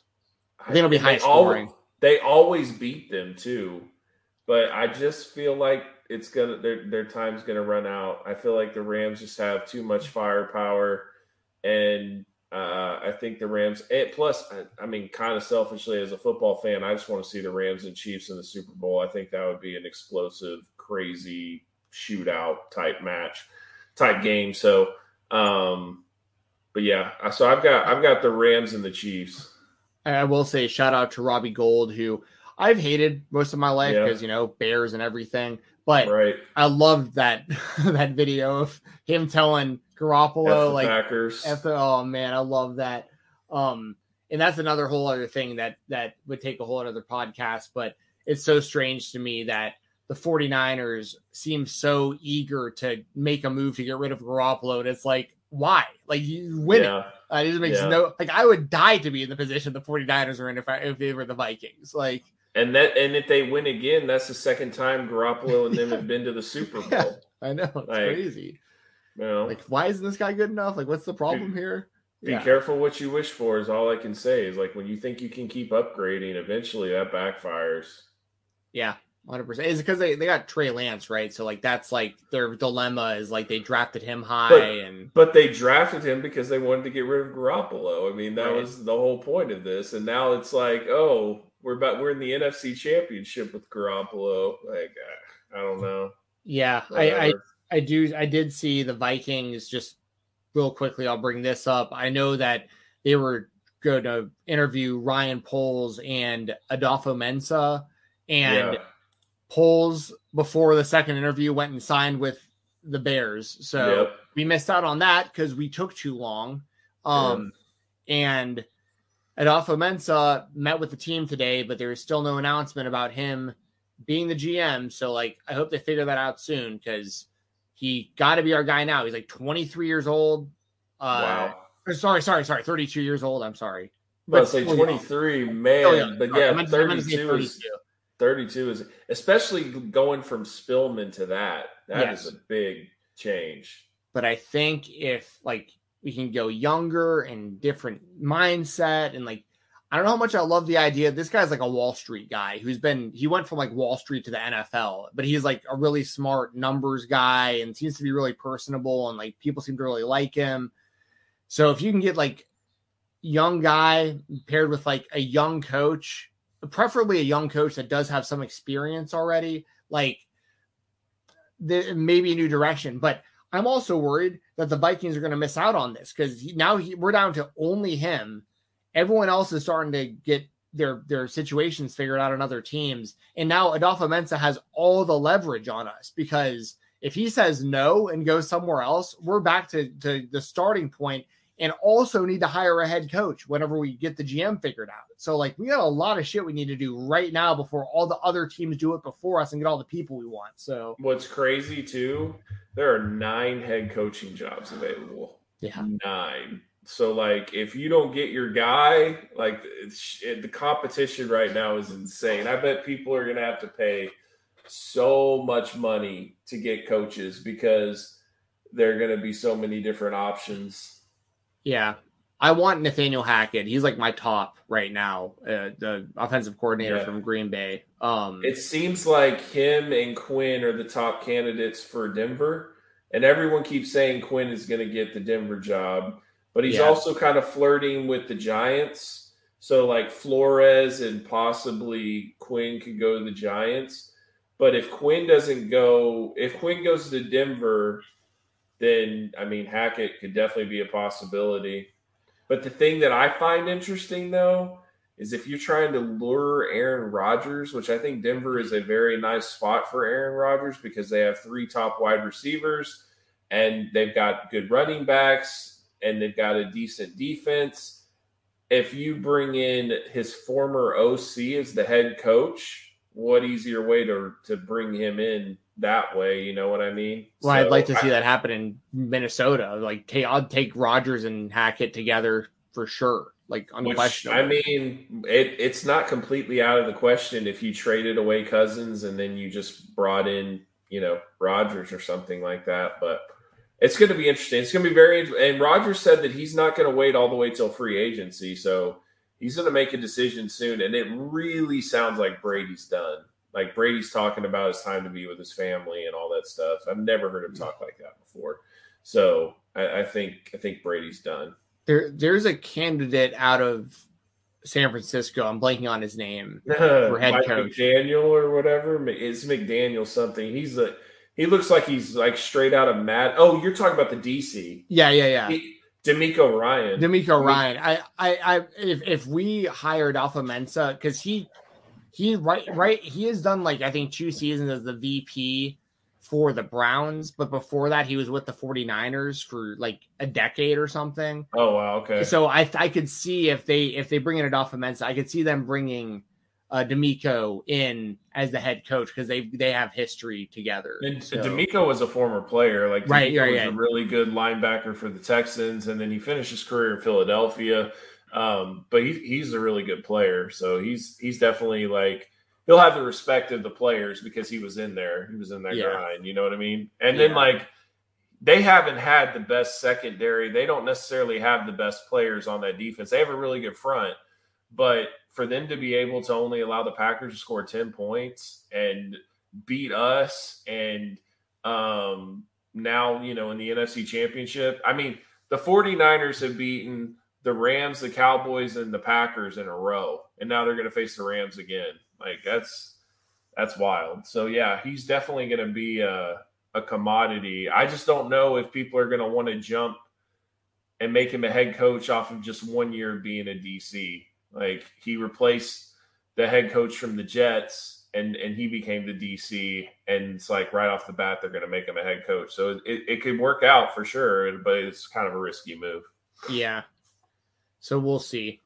But I'd imagine the Vikings will start making some announcements hopefully as soon as tomorrow because Yeah. we're over here missing out on Ryan Poles would have been a great GM for us. I liked him a lot, and the Bears were smart and they brought him in for one interview and they offered him the job on the spot and they didn't play around and we're over here playing around. So We're watching the parade go by, man. yeah. All right. All right, guys, we're out. Thanks for joining us. Um, we'll see you guys next week. Everybody enjoy Dynamite and uh, enjoy the final games, the championship games in the AFC and the NFC, and see who's going to the Super Bowl because our teams aren't. See you later.